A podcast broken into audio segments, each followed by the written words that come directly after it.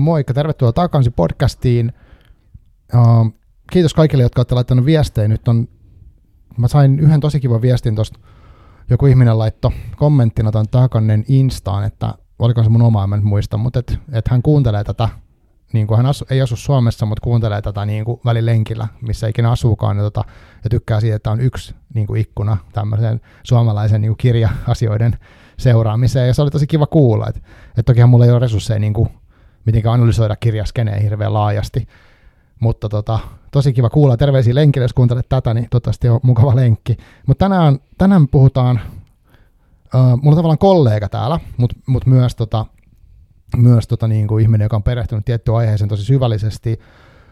Uh, eli me puhutaan tämmöisestä niin kuin, vähän niin kuin kirja, kirjasomen tekemisestä, ehkä, blog, ehkä bloggaamisesta, ehkä kirjoista kirjoittamisesta, lukemisesta. Uh, sitten me puhutaan myös niin kuin, rakenteellisesta väkivallasta. Ja tota, tämmöisiä aiheita mulla, mulla on. Uh, at Mirva Meri, eli Mirva Karkinen vieraana. Tervetuloa. Moikka, ihan sikakiva olla täällä. Kiitos kun tulit. Mä olen tosiaan Hyvinkään Arkikullan tiloissa ja tota, mietitään, missä mä aloitetaan sitä juttelua, mutta tota, miten haluaisit esitellä itsesi ihmisille? No joo, toki. Mikä siinä? Eli mun nimi on Mirva Karkinen ja mä ähm, on varmaan tunnetumpi tuolla mun Insta-nimellä, eli Mirva alavi- alaviiva meri, niin kuin sanoitkin tuossa. Ja ja siellä Instan puolella mä oikeastaan äh, juttelen paljon erilaisista kirjallisuusilmiöistä ja kirjoista ja kaikesta, mitä nyt kirjoihin liittyy. Ja, ja itse asiassa se mun niin kun, pääasiallinen alusta, missä mä koen, että mä ilmaisen itseäni kaikkein parhaiten, on sitten mun kirjablogi. Mm. Eli se on nimeltään Meridian. Ja se on sitten taas semmoinen kirjablogi, minne mä kirjoittelen mun esseitä. Eli, eli se on sinänsä vähän erilainen blogi kuin monet muut kirjablogit, että se, se on vähän enemmän kuin kuin semmoinen tota, lyhkäinen teksti, jossa vaikka esitellään kirja ja sanotaan, että mitä mieltä nyt olin siitä tai, tai mitä tästä teoksesta tuli mieleen. Että se on sitten enemmän vähän semmoinen akateemisempi ehkä Joo. se blogi, ja siinä on, siinä on aika pitkiä tekstejä, ja, ja tota, no paljon kuvia toki myös, mulla on ihana oma hovikuva, ja wow. joo, niin ne kuvat on kauhean tykättyjä, mutta joo, että se on ehkä se, mistä ihmiset mut tietää, että mä oon kirjabloggaajista se, joka kirjoittaa pitkiä esseitä, ja, ja tota, niitä sitten kommentoi siellä Instan puolella esimerkiksi. Tota, ootko kauanko sä oot tehnyt tuota blogia ja Instaa ja miten se niin kuin meni se alku, että mistä tää, miten kaikki lähti ja missä järjestyksessä? Joo, hetkinen, no mä en edes muista, siis muutama vuosi taitaa nyt olla takana. Mm-hmm. Ja se lähti siitä, että mulla on aina ollut tapana itsellä kirjoittaa muistiinpanoja, kun mä teen, tai kun mä siis luen. Mä luen tosi tosi paljon. Mm. Kirjoitatko niin, kaikista, mitä sä luet, niin muistiinpanoja? Kyllä joo, oh. kyllä. Et mulla, mulla oli ennen tota blogia, mulla oli semmoinen oma vihkonen tai semmoinen kansio, johon mä oikein tulostin mun niin kuin, kirjoittamia oh, omia tekstejä. Wow. Siis ihan semmoinen niin kuin, mappi mm. kotona, mihin mä tulostin niin kuin, aina, että mä koneella kirjoitin semmoisen tekstin, että mitä niin kuin, ajatuksia tämä kirja musta Joo, herättää jo. ja että et, miten tämä ehkä sijoittuu kirjallisuuden kaanoniin mun mielestä ja semmoista. Et mä tein niin kuin, itselleni semmoisia muistiinpanoja. Ja, ja sitten kun mä aloin opiskelemaan kirjallisuustiedettä tuolla Jyväskylän yliopistossa, niin sitten mulle tuli tosi vahva rutiini niin kuin esseiden kirjoittamiseen, että mä huomasin, että mä ihan nautin siitä ja että se on mun niin kuin iso ilo tehdä tyylikkäitä esseitä. Okay. Niin mä näin sen semmoisena niin kuin omanlaisenaan niin kuin kirjoittamisen tapana, mikä niin kuin osui mulle ja niin kuin uppos. Että se oli mun tapa kirjoittaa se esseen tekeminen. Niin sit, sit mä aloin kirjoittaa itselleni esseitä. Mä en, mä en julkaissut niitä missään. Mm, mä kirjoitin mm. huvivuoksi esseitä wow. itselleni, kun, mä, kun, mä, kun mä luin romaaneja ja laitoin, mä laitoin muistiinpanoja, niistä muotoilin sitten esseen. Niin sitten jossain vaiheessa, tota, kun, kun tota, Uh, kerroin sitten mun miesystävälle tästä, mm. että et, et mulla on kauhean kasa näitä esseitä ja, ja kukaan ei lue niitä ja ei se niin. mitään, mutta et, et tavallaan, että tässä olisi potentiaalia. Mm-hmm. Niin, niin sitten tota, kun hän on siis valokuvaaja, eli Joo, Chains of Light on hänen nimimerkkinsä ja Aku Meriläinen siis okay. kaikkien näiden kuvien takana, mm-hmm. niin hän on valokuvaaja ja hän heti niin kuin innostui, että et, no hei, tässä olisi niin kuin materiaali, että sulla on tekstit ja hänellä on kuvat. Että et mitä jos niin kuin kasattaisiin näistä jotain. Ja se oli vähän niin kuin semmoinen yhteinen päähänpisto, jota, josta mä niin kuin innostuin ihan kauheasti. Joo. Niin nyt me sitten ollaan siitä eteenpäin, eli muutama vuosi sitten aloitettiin Edward Lewisin, tämä on nyt hirveällä tavalla lausuttu, joo, mutta joo, ymmärrät, kenestä puheen, niin tota, hänen, hänen tota teostaan Väkivallan historiaa mm. lähdettiin kuvaamaan tuonne Helsingin kansallisoopperan taakse. Siellä on kaunis vaahtera, joka, tota, joka vuosi on todella näyttävässä punaisessa asussaan, niin lähdettiin sen alle kuvaamaan sit sitä teosta. Ja Aivan. Se oli semmoista hauskaa yhteistä aikaa myös se kuvaamista, niin kuin Mm. mm. retki ja se, että mietittiin, että minkälaisia kuvia otetaan ja niin poispäin, niin siitä tuli vähän semmoinen yhteinen harrastus ja se vei sitten mennessään. Vau, ja te jatkatte samalla tyylillä. Että onko se Me niinku, jatketaan samalla tyylillä. Mm. Et me ollaan haluttu pitää se tosi semmoisena niin kuin nimenomaan harrastuksena. Mm. Että me ei oteta kumpikaan paineita siitä. Et me julkaistaan tasan sen verran, kun niin kuin ehditään, jaksetaan ja halutaan. Että monet kustantajat kauheasti kyselee, että, Mm. Että tota, haluaisinko lukea ja kirjoittaa tekstejä näistä Joo, ja näistä aivan. teoksista. Ja se on tosi ihanaa. Mä tosi Mm, mielellään kyllä. otan niitä teoksia vastaan ja tutustun monenlaiseen kirjallisuuteen, mutta, mutta tota, musta tuntuu, että välillä, välillä täytyy sanoa, että, että nyt en ehdi. Tai Joo. nyt on, nyt on niin paljon, Mhm. että et, et mun julkaisutahti on kuitenkin sen verran verkkanen, ja siinä on niin, mä haluan pitää sen niin vähän niin kuin stressaavana ja paineisena kuin mahdollista. Tämä on mun harrastus kuitenkin, Joo. niin mä en halua kerryttää itselleni esim. Liian pitkää julkaisujonoa. Mm, Niin niinpä. mä teen tätä ja me tehdään yhdessä tätä ihan tasan meidän oman mukavuusalueen sisällä.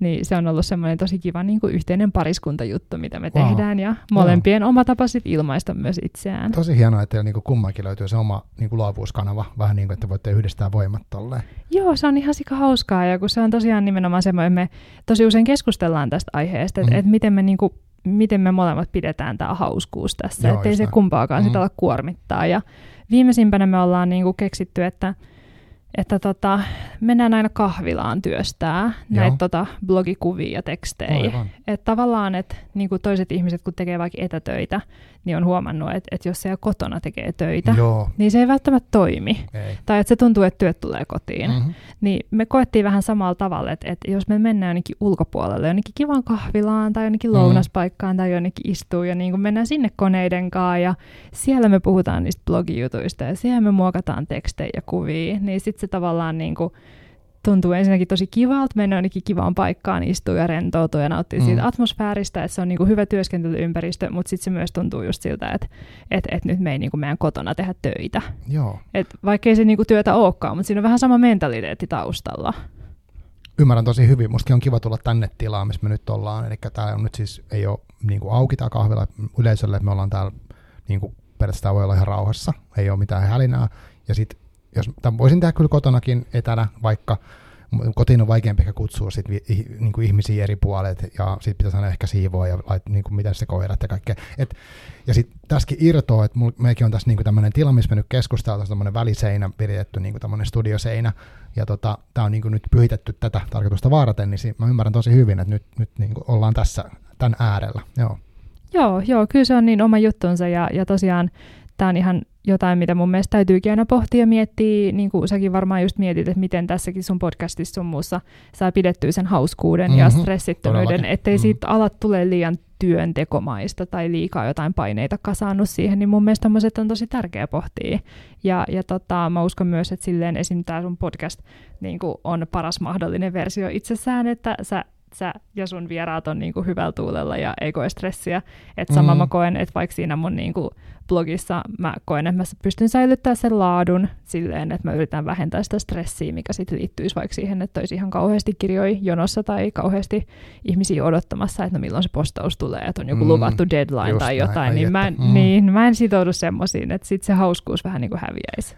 Ymmärrän, joo. Ja tämä on tosi kiinnostava jutella tästä niin kuin tavallaan tietyllä tavalla saada vertaistukea tähän tämmöiseen outoon tekemiseen, koska mäkin teen tätä niin kuin ohessa. Eihän tää, mä en saa tästä niin kuin rahaa, enkä haluiskaan, että tämä olisi mulle niin kuin ty- sillä tavalla ammattityötä. Mä oon kyllä yhden kaupallisen yhteistyöpodcastin jakson tehnyt, mutta siis mä tykkään, että tässä on, niin kuin, on tietynlainen vapaus, mutta myös toi, että miten, sit, sa- miten saa pidettyä hauskana ja yksi, yksi semmoinen kyllä kriteeri on se, että tää, nämä olisi mukavia nämä tilanteet, missä me jutellaan. Että et jos tässä on semmoinen hirveä paine ja, ja jotenkin just kiire ja semmoinen ahdistava tunnelma, niin ei se sitten ole kenellekään kivaa. Et, et, mieluummin niin, että tekee sitten, niin jotenkin se, se on kyllä tosi tärkeä pointti, että se tekemisen pitää olla itsessään niin kuin, ei pelkästään mielekästä, vaan myös semmoista, että niin kuin mä odotan, että mä pääsen tekemään. Niin, ja musta tuntuu, että tämmöisessä niinku kulttuurin tekemisessä on itse asiassa tosi tärkeää toi tommonen vapaus, että tekee vähän niinku vapaasta tahdostaan kaikkea tämmöistä, koska, koska niinku tosi usein tulee vastaan sitä, että niinku on maksettua sisältöä, mm-hmm. että on mainoksia ja on niinku maksettua hehkutusta sun muuta, niin jotenkin niinku, monet ei tykkää siitä. Tai, mm. tai monille tulee vähän semmoinen, niin kuin, että, että, niin kuin, että no olisipa kiva kuulla ihmisten aitoja ajatuksia ja olisipa kiva niin kuin, silleen, niin kuin, tiedätkö, joo, jotain muutakin joo. kuin mainoksia tulisi, tulisi vastaan. Et joku mun mielestä just ihan vähän aikaa sitten, vähän aikaa sitten tota, jossain some-ryhmässä vähän voivotteli sitä, että et tuntuu, että et monissa medioissa, että ihan jossain tyyli Hesarista mm. jossain, mä en nyt suoraan muista, että miten tämä juttu meni, mutta mut tämän voi varmaan yleistää aika laajalle, niin mä nyt kerron tämän vaan niin kuin mä muistan. Että joku sanoi, että et jossain noissa isoissa medioissa, niin kuin vaikka Hesarilla, tuntuu, että et kulttuuritoimittajat niin kuin hehkuttaa jotain teoksia, ja sitten kun tekee vähän googlailutyötä, niin paljastuukin, että nämä kulttuuritoimittajat, ne kirjailijat onkin sille aika läheisiä. Oh, niin että ne on vähän niin kuin kamui keskenään tai jotain mm. pitkän ajan tuttuja tai whatever, että siinä voi olla taustalla mikä vaan niin tuommoinen ihmissuhde, mutta kuitenkin, että siitä menee vähän niin kuin se pohja, mm. Että et onkohan tämä sittenkään niin kuin aitoa hehkutusta, että vai onko tämä vähän niin kuin semmoinen friend favor tyyppinen juttu.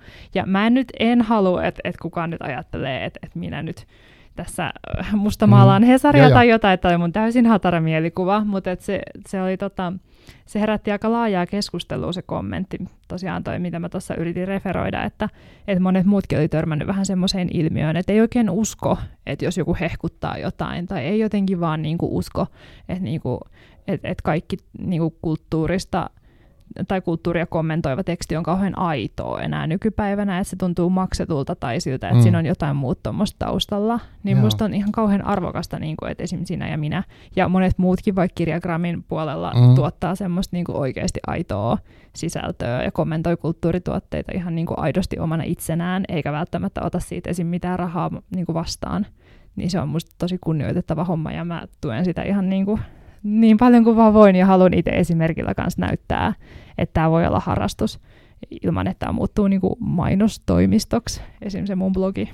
Joo, siis toi on tosi relevanttia, koska nyt, no tämmöinen, tämmöinen some, somevaikuttaminen, se on koko ajan tässä pinnalla tietyllä tavalla, on paljon sponsoroitua sisältöä ja erilaisia yhteistyötä, niin kyllä siinä, kyllä mä itsekin niin mietin sitä, kun mä selaan jotain ja mä itse asiassa en seuraa enää hirveästi semmoisia, niin ketkä tekee tosi paljon niin kuin vaikuttamispostauksia, että kyllä mä niin kuin, huomannut, että mä oon halunnut niin kuin, mutettaa niitä ehkä itseltäni pois.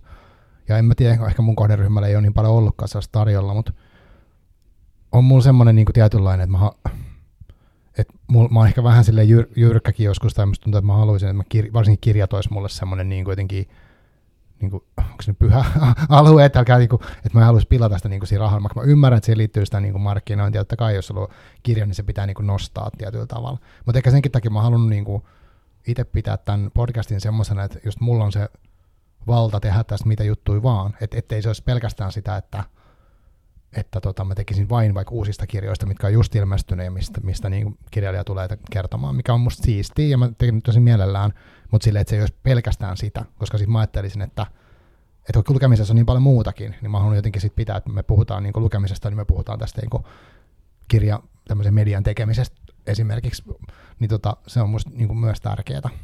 Joo, ehdottomasti. Ja, ja tota, tuli just mieleen tuosta, että et voihan niinku kirjallisuutta ja kirjoja kommentoida somessa, vaikka ei vaikka tykkäisi siitä kirjasta. Jos mm. henkilökohtaisella tasolla tuntee, että tämä ei ollut mun juttu, niin voihan sitä teosta siis silti kommentoida ilman, että sitä jotenkin mollaa tai jotenkin niinku silleen haukkuu. Totta, niin, että oli paska. niin, että mullakin on mun blogissa muutamakin semmoinen teos, jotka musta tuntui siltä, että niinku, tämä ei ollut yhtään mun tyyppinen Joo. kirja, ja tämä ei niinku kolahtanut henkilökohtaisella tasolla ollenkaan, tai mm. että siinä oli jotain semmoisia tyylikeinoja, mistä mä en niinku piitannut itse. Mm. Mutta mä näin näin kuitenkin, kun mä yritän pitää semmoisen niin just vähän niin kuin kirjallisuuden tutkimuksen näkökulman Joo. niissä mun teksteissä, niin mä kuitenkin pystyn tuottamaan niissä semmoista tekstiä, mikä ei ole haukkuvaa eikä välttämättä edes kriittistä, vaan että siinä vaan eritellään niitä teoksen mm-hmm. tyylikeinoja. Joo. Ja siitä voi olla tosi paljon hyötyä monille lukijoille, koska ihmisillä on eri maku näissä asioissa. Todellakin. Eli mä en mm. ala selittää, että, että no, tässä oli tämmöinen tyylikeino ja minä en tykännyt siitä, tämä oli huono. Mä en Aivan. ikinä sanoisi noin. Mm, Et mm. Mä, mä jätän sen siihen, että tässä käytetään näitä tyylikeinoja. Aivan. Mä saatan sanoa, että ne toimii tai että ne jotenkin niin kuin ei, ei ehkä nouse parhaaseen potentiaaliinsa. Mm. Jotain ton tyyppistä mä saatan sanoa, mutta mut mä en tosiaan ikinä haukkuisi jotain teosta. Et mun mm. mielestä se, sekään ei välttämättä ole kauhean tervetullutta tai edes niinku tarpeellista mm. Mm. Niinku kulttuurin kentällä taitaa vaikka niinku mollaa. Niinpä, ja ja niinpä. sä, et, sä et tainnut sanoa mitään tämmöistä, että niinku, mä en tiedä mistä mun ajatus mm. nyt lähti tähän aiheeseen, mutta tuli vaan mieleen, että tavallaan niinku kaikki kulttuurikeskustelu on mun mielestä tosi fine, jos siinä säilytään semmoinen asiallisuus mm, ja muistetaan, mm. että monesti kyse on kuitenkin myös makuasioista. No niinpä, sepä se. Kirjoiskin varsinkin musta niin tuntuu, että, että joku kirja on jonain ajan hetkenä mulle väärä, tai silloin se ei lähde. Tai ei se välttämättä lähde koskaan, mutta et se ei tee siitä kirjasta välttämättä niin, kuin niin sanotusti huonoa, vaan se tekee ehkä siitä tilanteesta, tai jotenkin me ei kohdata sen kirjankaan, mutta ei se, niin kuin se on, että mä menisin vaikka sanoa, että on ihan huono kirja, niin ei se tavallaan ole totta edes, se on vaan niin kuin mun oma Joo, mä, mä tykkään tuommoisesta asenteesta, että et sitten se kuitenkin ma- mahdollistaa sille, koska mä oon kuullut semmoisia juttuja, että joku on niinku, oliko se Henrika Tulivirta joku vastaava, että kertoi Twitterissä, että hän, on, tota, hän joskus oli antanut vähän semmoisen kat, niinku, tulikiven katkosemman palautteen jostain kirjasta niin somessa, ja sitten hän oli saanut viestejä, että joo, että no nyt mäkin peruin sen kirjan varauksen kirjastosta. Sitten Henrika oli tosi paha mieli siitä, koska eihän se tietenkään ole hänen niin kuin, tarkoitus, että joku sen takia jättäisi lukemat, koska hän voi olla jollekin muulle niin kuin maailman kovin kirja. Toi on, toi on kyllä hyvä pointti ja, ja tota, itse asiassa tästä niinku kritiikin annostahan on ollut mm. tosi paljon keskustelua tota, ihan viime aikoina. Et siitä ei ole edes kauan aikaa, kun oli tämä niinku Hesariin, tämä mä muistan, tämä oli Hesariin linkittyvä kohu, ja. koska mä kommentoin tätä itse aika vahvasti tuolla somen puolella ja mm. siellä blogissakin, että itse asiassa tota, Hesarin toimittaja koki jotenkin oikeudekseen äm, arvioida siis kulttuurituotteita joko hyviksi tai huonoiksi tai heikoksi tai Aha, epäonnistuneeksi jo. ja näin poispäin. Ja mä olin itse aika tyrmistynyt noista sanavalinnoista, että miten joku niin kuin yksittäinen ihminen ja vielä tuommoisessa aika niin kuin valta-asemassa Joo, oleva jo. ihminen, eli kulttuuritoimittaja, kriitikko, niin kuin voi käyttää sitä valtansa niin, että sanoo jossain, niin kuin käyttää sitä palstatilaa siihen, että sanoo, että tämä on epäonnistunut ja heikko ja huono tämä teos. Toi kuulostaa musta tosi subjektiiviselta ja, ja tosi perusteettomalta. Mm. Ni, niin tota, tästä itse asiassa heräsi aika kiinnostava somekeskustelu silloin aikoinaan niin kuin suuntaan ja mm-hmm. toiseen. Mm, että löytyi ihmisiä, jotka oli sitä mieltä, että no totta kai kriitikko saa sanoa noin, ja tämä on tosi tärkeää. Ja just niin kuin sä sanoit, että ihmiset tekee päätöksiä sen perusteella, mitä kriitikko mm, sanoo. Kyllä. Että monet sanoo, että että et, on tosi tärkeää, että tämmöistä niinku tuodaan esille, että et he ei sitten hukkaa itse aikaansa lukemalla mm, näitä niinpä, teoksia. Niinpä. Et ihmiset todella ajattelee noin, mistä mä voisin itse olla montaa mieltä, mutta tota, ylivoimaisesti niin mun fiilille ehkä eniten tuli kuitenkin semmoista palautetta sen suuntaan, että joo, että kriitikko itse asiassa, niin kuin, tai kriitikolta toivotaan ehkä vähän sellaista niin kuin avarakatseisempaa mm-hmm. näkökulmaa mm-hmm. niihin teoksiin, ja että siitä voisi itse asiassa olla ihmisille enemmän hyötyä, että eritellään sen teoksen niin kuin eri, elementtejä, tyylikeinoja sun muita ilman, että arvotetaan niitä, että oliko tämä nyt huono vai Aivan. epäonnistunut. Mm. Joo, mä luin, taisin lukea sieltä blog, sun blogista just tuosta aiheesta, musta oli hyvä niin kuin kritiikin niin roolista ja miten sen voi nähdä eri tavoilla. Että just toi, että se kontekstoi sitä, että minkälaisia just tyylikeinoja vaikka on käytetty tai mihin tämä istuu. Et sen sijaan, että sanoisi vaan niin kuin, tosi tylyä siitä. Joo, kyllä ehdottomasti. Mun mielestä tuommoinen keskustelu on tosi tärkeää, hmm. koska to, no, no on niitä semmoisia vakiintuneita konventioita myös niin kuin kulttuurin kentällä, mitä niin kuin ehkä aika harvoin pysähtyy oikeasti silleen tota, kyseenalaistamaan. Ja vielä joku tuommoinen niin ison median vaikutusvaltainen kulttuuritoimittaja, mm, niin se on aika kyllä. semmoinen, että se mitä se sanoo, niin se on totuttu ottaa aika silleen, niin kuin, että okei, tämä äijä on oikeassa.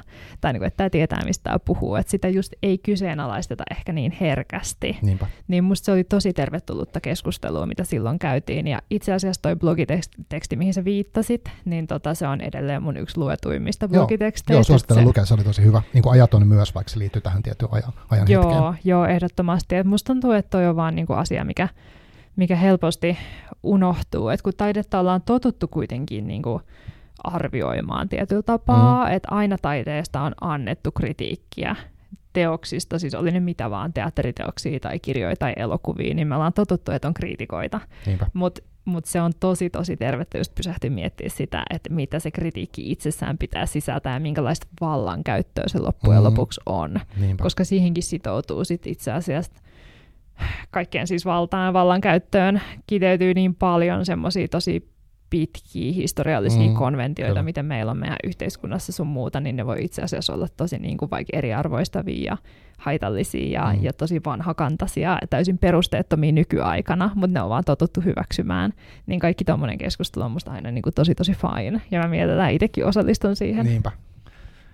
Joo, se tosi tärkeää. Mä mietin, mulla tulee vaan se mieleen, että tota, esimerkiksi just Helsingin Sanomat on se kuitenkin, kun Suomessa on no, no vähän medioita, ja vaikka just kirjoissa, jos puhutaan, niin niitä, niitä ne ei ole hirveästi missään näkyvillä. Et telkkarissa ei ole niin kuin tavallaan tämmöisessä perinteisessä lineaarisessa telkkarissa taida yhtään kirjaohjelmaa tällä hetkellä olla, ja Areenastakin on kirja vs. leffa, ja sitten on toi uh, Tulosta Kulmala, Kylmällä, anteeksi, se lukupiiri, ja se on niin kuin melkein siinä, et sit, ja se kritiikki, kritiikkien määrä on käsittääkseni supistunut, ja sitten sit on tosi kiinnostavaa miettiä, että mikä sen just se rooli, että jos Hesari nostaa mikä tahansa teos, niin sehän näkyvyys on taattu, ja sitten silloin tosi paljon tosiaan mahdollisesti vaikuttaa. Mutta sitten ehkä yksi, en mä tiedä, mä en tiedä, miten sä koet itse mutta sä oot nyt tehnyt tota kirja Gramiaksi, sanotaan, niin tavallaan kirja Instagramiin pit, suht pitkään, tai niin kuin jo, onko muuten piti kysyä, että onko aloittanut sen blogin ja sen Instan niin samaan aikaan, onko ne kulkenut käsi kädessä koko ajan? Joo, kyllä ne on ollut semmoiset niinku toisiaan tukevat alustat, mm. että et mä usein teen silleen, että se blogi on se mun pääalusta, että se tosiaan se esseen kirjoittaminen on sitä mun omaa Joo, ilmaisua. Ja, ja sitten kun mä postaan jotain blogiin, niin mä siellä Instan puolella sit kommentoin sitä mun postausta jotenkin, mm. tai tuon esille, että no nyt on tämmöinen uusi postaus. Ja Aivan. joskus mä saatan siinä välissä jotain muutakin silleen postailla, mutta ehdottomasti kun puhutaan kirjagrammista, niin mä en ole Mm. ehkä semmoinen tyypillisin esimerkki kirjagrammaajasta, Niin just. että, että monille se Insta on sitten se pää niin kuin Mm. ilmaisualusta, niinpä. ja he postaa ehkä niin kuin monta kertaa viikossa ja osallistuu kaiken maailman näihin kirjallisuushaasteisiin, mitä Joo, siellä kiertää, kyllä, ja kyllä. siis se on ihanaa, se on tosi Mm, kivaa, musta mm. on kiva seurata sitä Joo. ja osallistua sen verran, kun mä itse ehdin ja jaksan ja pystyn, Mm. mutta tota, varmasti sul tulee täällä olemaan joskus vieraana joku semmoinen kirjagrammaa, joka on ihan superaktiivi jäsen. Joo, Ja- joo, ja tosi mielellään juttelinkin semmoisen kanssa, jos siellä on joku kuulolla, niin tota, ja ollaan puhuttukin tässä joidenkin kanssa, että haluaa tulla, niin musta on kiva kuulla, että miten niin kuin erilaiset ihmiset touhuu täällä maailmassa. Kyllä joo, mutta mä suosittelen siis kirjagramia kaikille. Joo. Eli se on siis Instagramin tämmöinen tota, yhteisö, kirjallisuusyhteisö, jossa kirjallisuudesta kiinnostuneet ihmiset kohtaa. Ja siellä on Mm. mm. niinku tosi, tosi monenlaisia erilaisia lukijoita ja on nimenomaan ihmisiä, jotka kirjoittaa siellä semmoisia kritiikkejä ja arvioita ja esittelyjä niistä teoksista. Mutta sitten on vaan niitä, jotka ihan omaksi ilokseen lueskelee ja kertoo just vaikka Joo. omia pohdintojaan. Niin kaikki Niinpä. tämmöinen on niinku tosi, tosi kiva. Et Joo, se, ja ottaa hienoja kuvia kirjoista, että mä itsekin, mä olen hävettänyt, mä laitan ne välillä, mä räpsäsen jonkun, kun mä, mulla ei ole sellainen valokuva silmä, ja laitan sen kirjagrammissa, mä oon lukenut, jonka mä hehkutan tätä kirjaa, niin kuin, niin se, musta on kiva niin kuin, tavallaan vähän osallistua siihen maailmaan, mutta mä en koe olevani niin kuin siellä sisällä. No mutta kirjagram on ehkä just semmoinen tosi hyvä tommonen matalan kynnyksen Mm, mm, osallistumispaikka, todellakin. että Mm. jos, jos, jos tätä podcastia vaikka kuuntelee joku tommonen tyyppi niin kuin sinä, jos tuntuu, että no mä en ole ammattivalokuvaaja ja Mm. en mä tiedä, niin kuin, että mitä mä ehkä, niin kuin, että onko mä sisällä tässä jutussa vai en, Niinpä. niin ei tarvi No ei olla. Et se on kyllä niin kuin semmoinen tosi avoin kirjallisuus ihmisten kohtaamispaikka, missä mä en ole kyllä huomannut, että ketään tuomittaisi tai keneltä Mm. edes odotettaisiin niin kuin mitään ihmeempää, että Niinpä. Se on just semmoinen, tule sellaisena kuin olet kutsut, että tota, et voi osallistua niin paljon niihin kaikkiin kirjagrammaajien haasteisiin ja, ja kaikkiin mm. tuommoisiin niin kuin ajankohtaisiin juttuihin, kun vaan itse haluaa. Suosittelen kyllä kaikille kuulijoille ja sullekin, että jatkat vaan maailmaan tutustumista. Joo, joo, mulla on kyllä se Skiragram hashtag seurannassa, ja kyllä mä katson, mitä siellä on, ja, ja yritän seurata aktiivisia tilejä, koska mua niin kiinnostaa, että mitä jostain kirjoista puhutaan. Miten sä tota koet itse, äh, jos miettii, niin kuin puhuttiin äsken siitä tavallaan ehkä semmoisen perinteisen median kritiikon, kriitikon vallasta ja tällaisesta näin, mutta miten sä koet niin tämän kirjasomen, miten sä, on, onko sillä valtaa ja minkälaista valtaa on, mi, mi, mihin se niin kuin siellä asettuu? Onhan sillä valtaa ihan tosi paljon, ja musta se on itse asiassa tosi niin kuin kiinnostava tämmöinen vallan tämänhetkinen suuntaus, jos näin voi sanoa, mm. että niin kuin yhtäkkiä tämmöisille ns-tavallisille ihmisille onkin siunaantunut aika paljon valtaa tuommoisessa Niin. niin.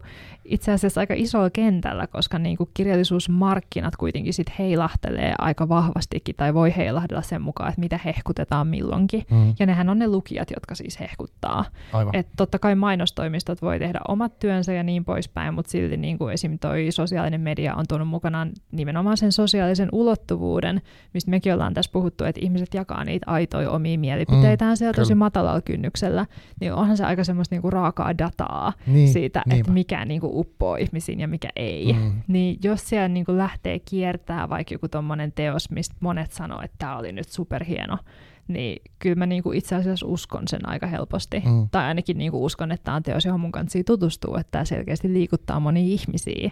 Että en mä välttämättä ota sitä yhtenä ainoana totuutena, että tämä on nyt superhieno teos, vaan kyllä. mä otan sen nimenomaan jonain, että tämä herättää ihmisissä ajatuksia, mm, tämä, mm. tämä trendaa, tämä teos tai niin. tämä joku aihe, Aivan. ja tämä on jotain, mihin mun kansi tutustuu. Niin joo, kyllä mä näen, että ihmisillä on tosi paljon valtaa tuossa, ja mä mielellään pidän sen vallan näillä ihmisillä, niin. koska se on nimenomaan sitä niin kuin, äm, täysin tietyllä tapaa pyyteettömästi saatu valtaa, mm, mm. että sit, siitä ei ole maksettu. Tai Aivan. joillekin on, niin. mutta tavallaan aika monelle ei.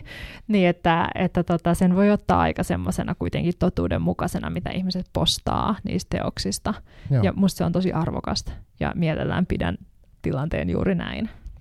Joo, tota, tässä oli, taisi olla viime vieras jakso, ei vielä täl, tässä kun puhutaan, niin ei vielä julkistettu, mutta tota, hän mainitsi siitä ja joku toinenkin on maininnut, että esimerkiksi niin kirjatok tai booktok, varsinkin ilmeisesti Amerikassa on ollut jo, se on pystynyt luomaan semmoisia, niin nostamaan jotain kirjoja tavallaan tosi kor, niin kuin ihmisten tietoisuuteen, että se on sit, jossain kirjakaupoissa saattaa olla semmoisia kirjatok-hyllyjä, missä nyt nämä trendaa.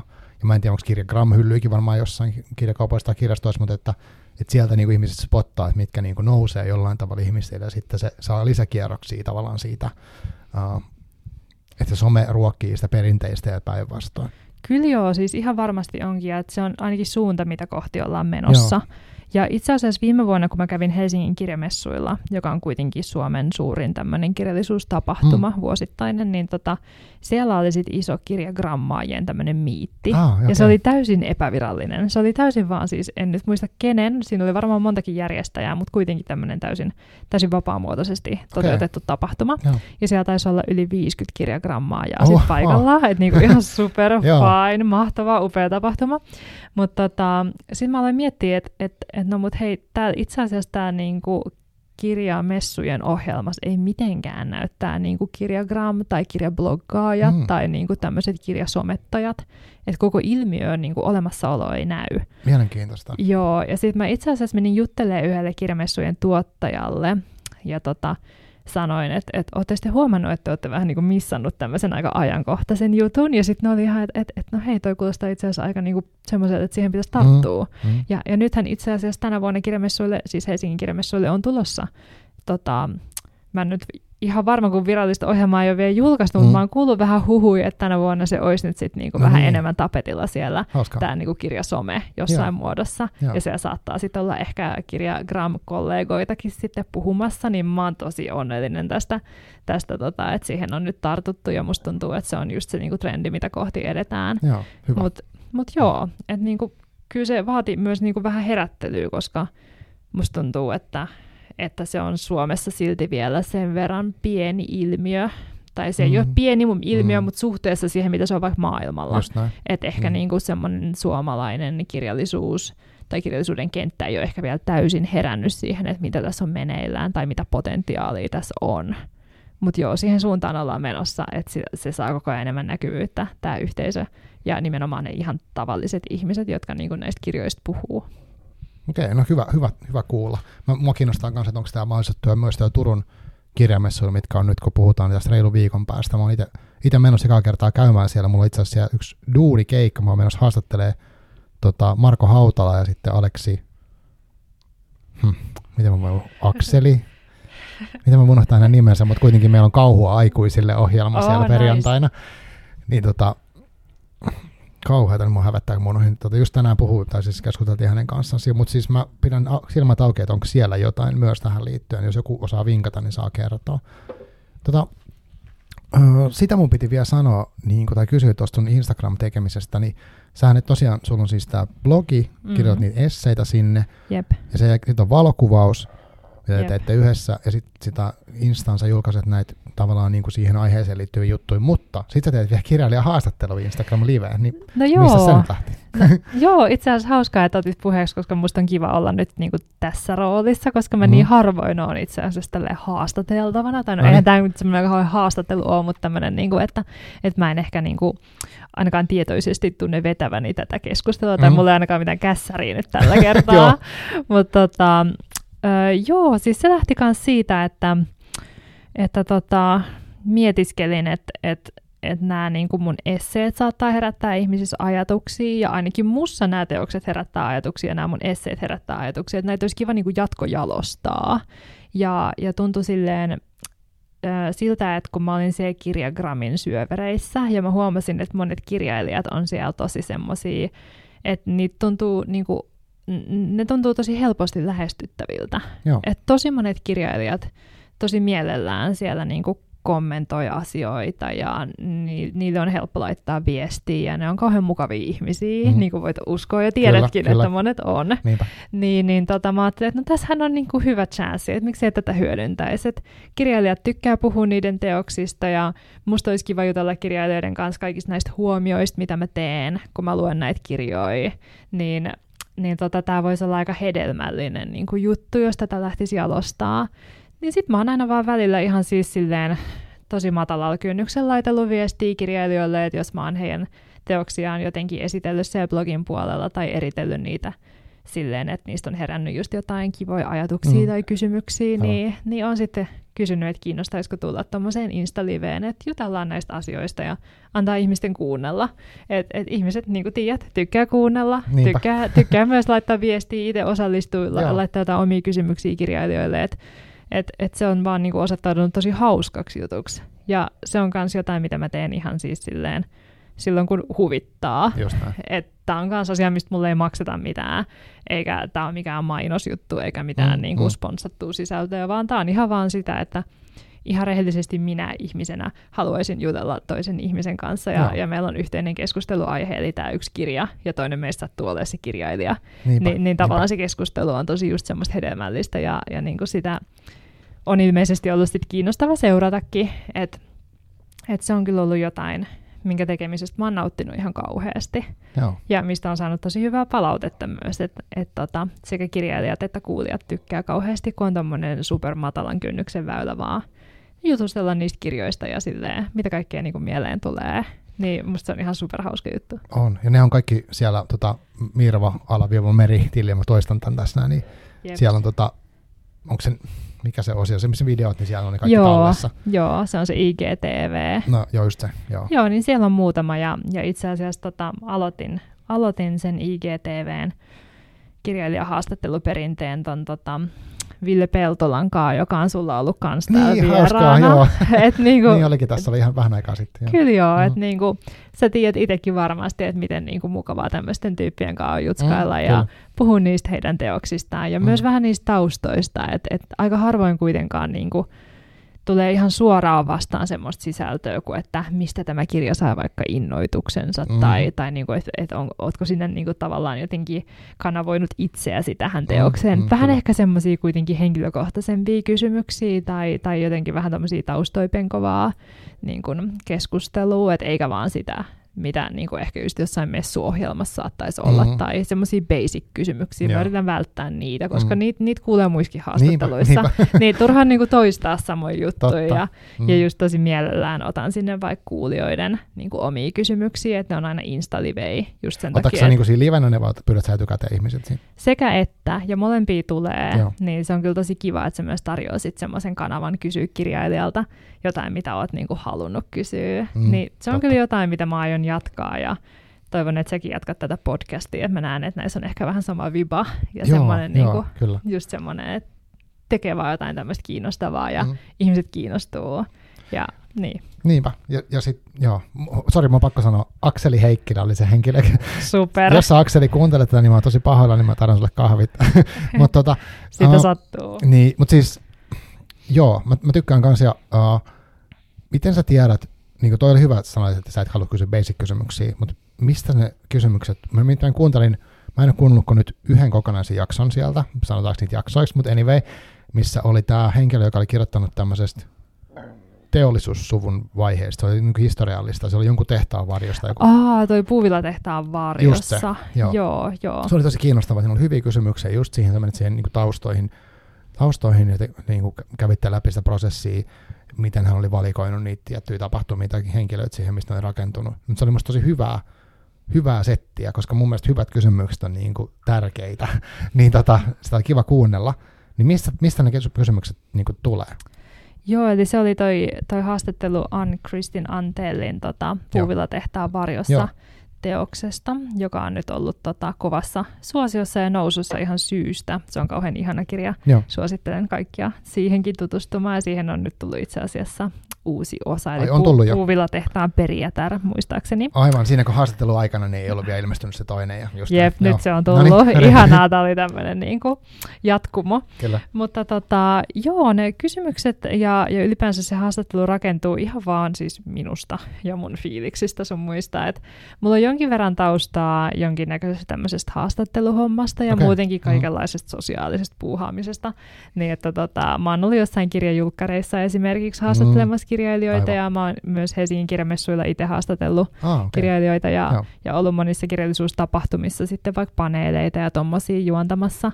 Ja niihin on tosi usein liittynyt sit se, että on päässyt tosi paljon itse vaikuttaa siihen haastattelurunkoon tai jopa niin kuin ollut täysin vastuussa siitä. Että et no se niin. on niin kuin mm. jotain, mitä mä oon tehnyt paljon. Joo. Niin osa niistä kysymyksistä on tosi semmoisia, niin kuin, että ne tulee sieltä selkärangasta ja että ne tuntuu semmoisilta, että tämä on hyvä kysymys ja tästä lukijat aina, tai kuuntelijat aina tykkää.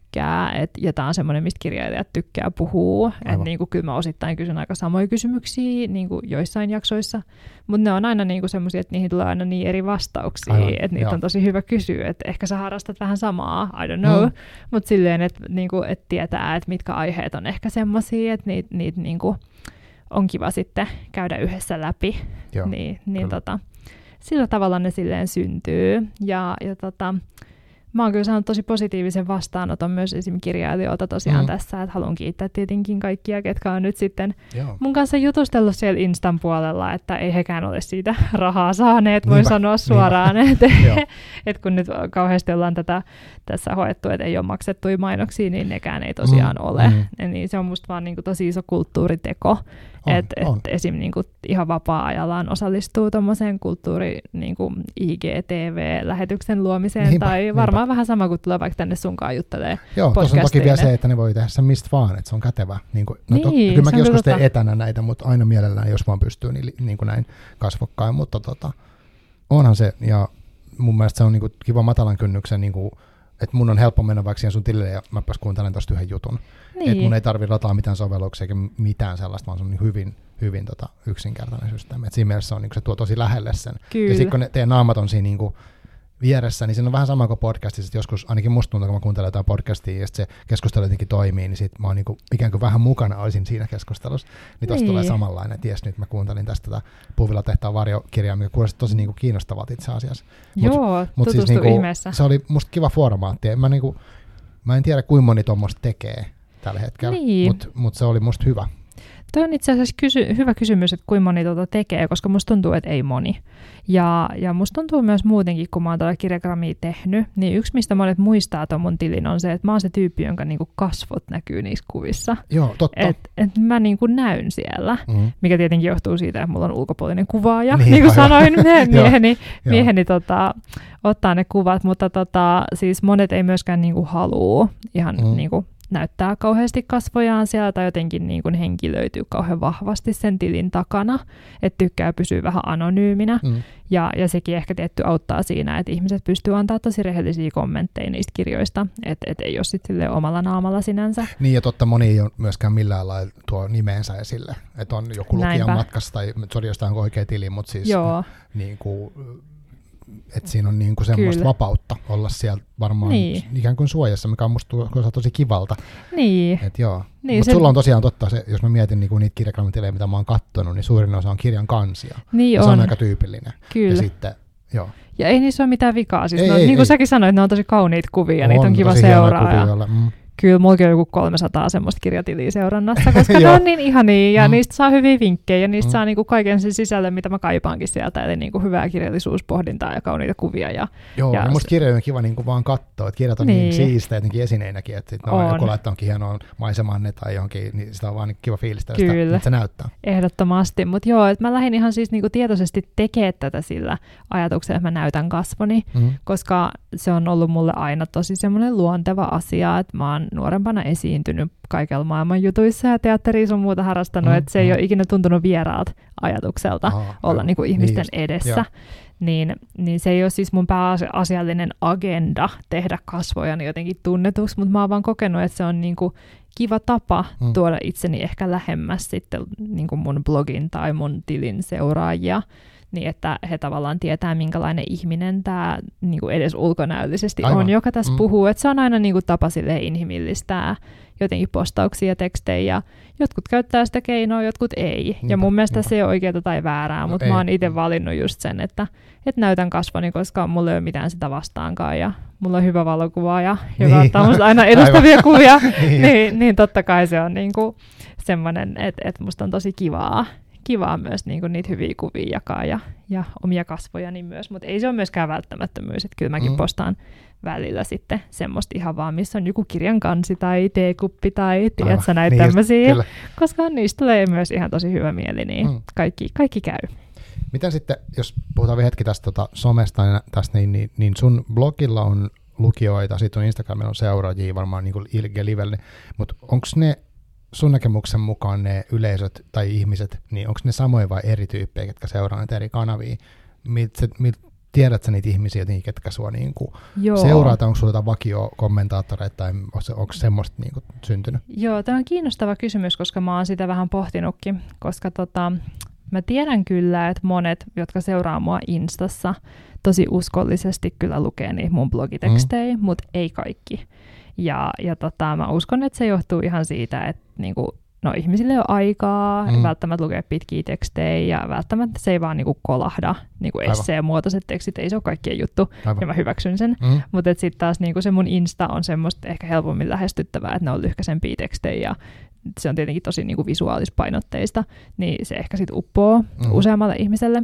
Mutta mä oon itse asiassa huomannut semmoisen niinku hämmästyttävän jutun, että kun mä postaan ja niin kuin siis blogiin, ja sitten mä katson niitä kävijätietoja, niin itse asiassa tosi iso osa niistä kävijöistä tulee siis Facebookin kautta.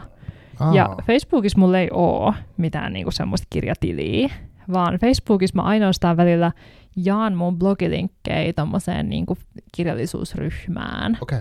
Siellä on tosi iso kirjallisuusyhteisö myös Facebookin puolella, mutta siellä se tota, käyttäjäkunta on ehkä vähän vanhempaa kuin vaikka mm. Instassa, Aivan. niin tota, tota, se on silti tosi eläväinen yhteisö. Saatko sanoa sen nimen? Joo, siis kirjallisuuden ystävät on se ah, Facebook-ryhmä. Joo, joo. joo, ja sitten on myös rennommat kirjallisuuden niin, ystävät joo. Mm, Facebookille. Laitatko molempiin? Mä laitan molempiin, koska siellä on vähän eri tyypit. Joo. Ja, ja tota, vähän ihmiset hakee eri asioita niistä ryhmistä, mutta tota, anyway, mä uskon, että mun postaukset sopii molempiin. Mm, mutta mm. joo, niin mä oon huomannut, että sitä kautta tulee itse asiassa tosi paljon niitä klikkauksia, ja sitä kautta myös tulee sitten tota, niin kuin niihin mun Facebook-postausten alle aika paljon kommentointia ja tykkäyksiä, Aha, ja että siellä okay. se niin kuin elää semmoista omaa elämäänsä. Mm. Ja mä oon miettinyt, että on aika hauska ilmiö. On, Et kun Facebook on jotenkin vähän semmoinen niin kuin sosiaalisena mediana, tuntuu, että se on vähän silleen niin kuin nyt jätetty sivumalle, niin, TikTokit ja joo. joo, muuta vähän niin kuin syrjäyttänyt sen.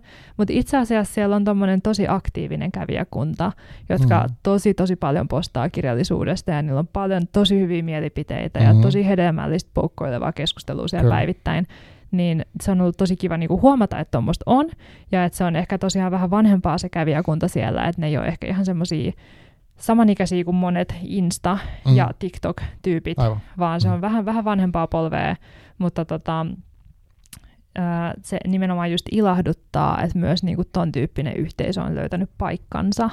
Joo. Mutta täytyy vielä tuosta mm. sanoa, että koska mähän siis pidän feminististä kirjallisuusblogia, mm Ja, ja mä en piilottele sitä Joo, ollenkaan. se lukee sulla siellä Joo. saman tien, kun menee avaa se. Niin se on itse asiassa se Facebook on kanavana semmoinen, että mä saan sieltä myös aika paljon semmoista kontroversaalista palautetta, Hmm. että monet kommentoi ihan vaan, että en avannut linkkiä, koska feminismi. ja niin kuin tämän tyyppistä, Okei. että niin kuin, ton tyyppistä palautetta ei ikinä ole tullut vastaan vaikka Instassa Aivan. tai, tai Joo. missään niin kuin muuallakaan, Mm. että et tuntuu, että et se on ollut vaan niinku semmoinen jännittävä juttu, mitä vähän seurata, että miten ehkä eri sukupolven ja eri yhteisöjen ihmiset, miten ne vaikka suhtautuu tämmöiseen feministiseen kirjallisuuskritiikkiin Mm, mm. tai kirjallisuuspohdintaan. Että niillä on ehkä lähtökohtaisesti vähän eri niin kuin, semmoinen asennemaailma siihen. Ja en nyt halua Mm. yleistää Joo, liikaa, joo. mutta tämä on vaan huomio, minkä mä oon tehnyt tämän datan perusteella, Mm, niin, mikä on mulla on ollut käytössä. Joo. Miten semmoinen tarkentava vielä kysymys, että äh, kun sä jaat sun blogijuttui Facebookiin, niin jaat sä niinku sun henkilökohtaisen profiilin kautta vai onko sulla joku blogisivu, niinku, mikä se sanotaan, niinku si- sivu sille erikseen? Joo, joo, hyvä kysymys. Siis mulla ei tosiaan ole Facebookissa mitään tuommoista Mm. blogijuttua. Joo, joo. Et, et siellä Et mä, mä, joo, ja, joo. ihan omalla profiililla, että se on mulle vaan semmoinen työkalu se mun profiili, että Joo. mä en, mä en kauheasti rakenna identiteettiäni enää nykyään sen Mm, varaan, että mm. se on tasan tommonen, millä mä voin kommentoida tai jakaa jotain juttuja, että se ei edes tunnu kauhean henkilökohtaiselta, vaikka se nyt onkin mun niinku se Mm. henkkoht-profiili, Joo, mulla- mutta kuitenkin niinku joo, että mä ihan niinku muiden Facebook-käyttäjien silmissä se näyttää siltä, että ihan tavallinen tyyppi jakaa blogilinkin. Ja Mhm. kyllä mä siis aina sanon, että tämä on mun oma blogi Niin, niin, ja että kyllä. nämä on mun, nämä on mun Joo. ajatuksia, mutta tota, se ei silti estä sitä, että ihmiset tosi välillä tylystikin sanois, Joo. että niinku, et ei kiinnosta tai jotain muuta tuommoista. Mutta toisaalta nekin käy lukemassa sitä blogitekstiä, vaikka ne Mm. sanoo, että ei kiinnosta, Niin, niin, niin, niin aivan. tulee satoja klikkauksia. Mm, Että et kyllä se nyt kuitenkin näyttäisi kiinnostavan. niin, et ehkä. Mm. ehkä se on sitten vaan semmoista, että siellä elää vähän semmoinen kuitenkin kulttuuri, että täytyy päästä sanomaan, jos on eri mieltä. Joo, Ja- joo ja- vaikka ei eh, tavallaan asia koskettaisi millään tavalla, niin haluan sanoa, että minua ei kiinnosta tämä. joo, joo, kyllä. Se on, se on musta vähän outo, Oo, outo juttu. Mä en itse Mm. samastu siihen ollenkaan. Ja toi menee vähän siihen, mitä me puhuttiin tuossa aiemmin, että et, et, onko kauhean hedelmällistä vaikka sanoa, että no olipa huono kirja, tai Mm. en tykännyt, tai Aivan. tämä on epäonnistunut teos. Että noi on tosi subjektiivisia juttuja, ja ne voi kirjoittaa omaan päiväkirjaan, mutta täytyykö sitä julistaa jossain Mm. mm. tuommoisessa somessa, koska kuitenkin aina tuommoinen julkinen kommentointi on taas sitä No vallankäyttöä. niinpä. niinpä. Niin, niin se on tavallaan, se tuntuu tosi, no just vähän ehkä väkivaltaiseltakin niin kuin mm. tulla julistamaan jotain tosi, tosi tylyä jostain blogipostauksesta Mm, tai jostain mm. mm. kirjasta, niin mä en ole ikinä oikein ymmärtänyt semmoisen pointtia, Aivan. Mutta äh, tuntuu, että joillekin se on tärkeäkin asia päästä sanomaan. Mä en, mä en vaan itse samastu siihen. Joo. Mä oon, siis mulla itsellä mä mietin, että aika paljon samoja kanavia ikään kuin, jos mä mietin tätä podcastia, tätä kirjasomea, mitä mä itse asiassa, tai mun tapa tätä kirjasomea lähestyä on silleen, että mä, mulla on podcasti, ja tätä mä jaan sitten kaikkiin, niin kuin, kyllä mä jaan mun Facebook-tililläkin tänne, mulla on siellä oma takakainen sivu, mutta Facebook on mulle ollut vähiten keskustelua niin kuin sillä tavalla jotenkin.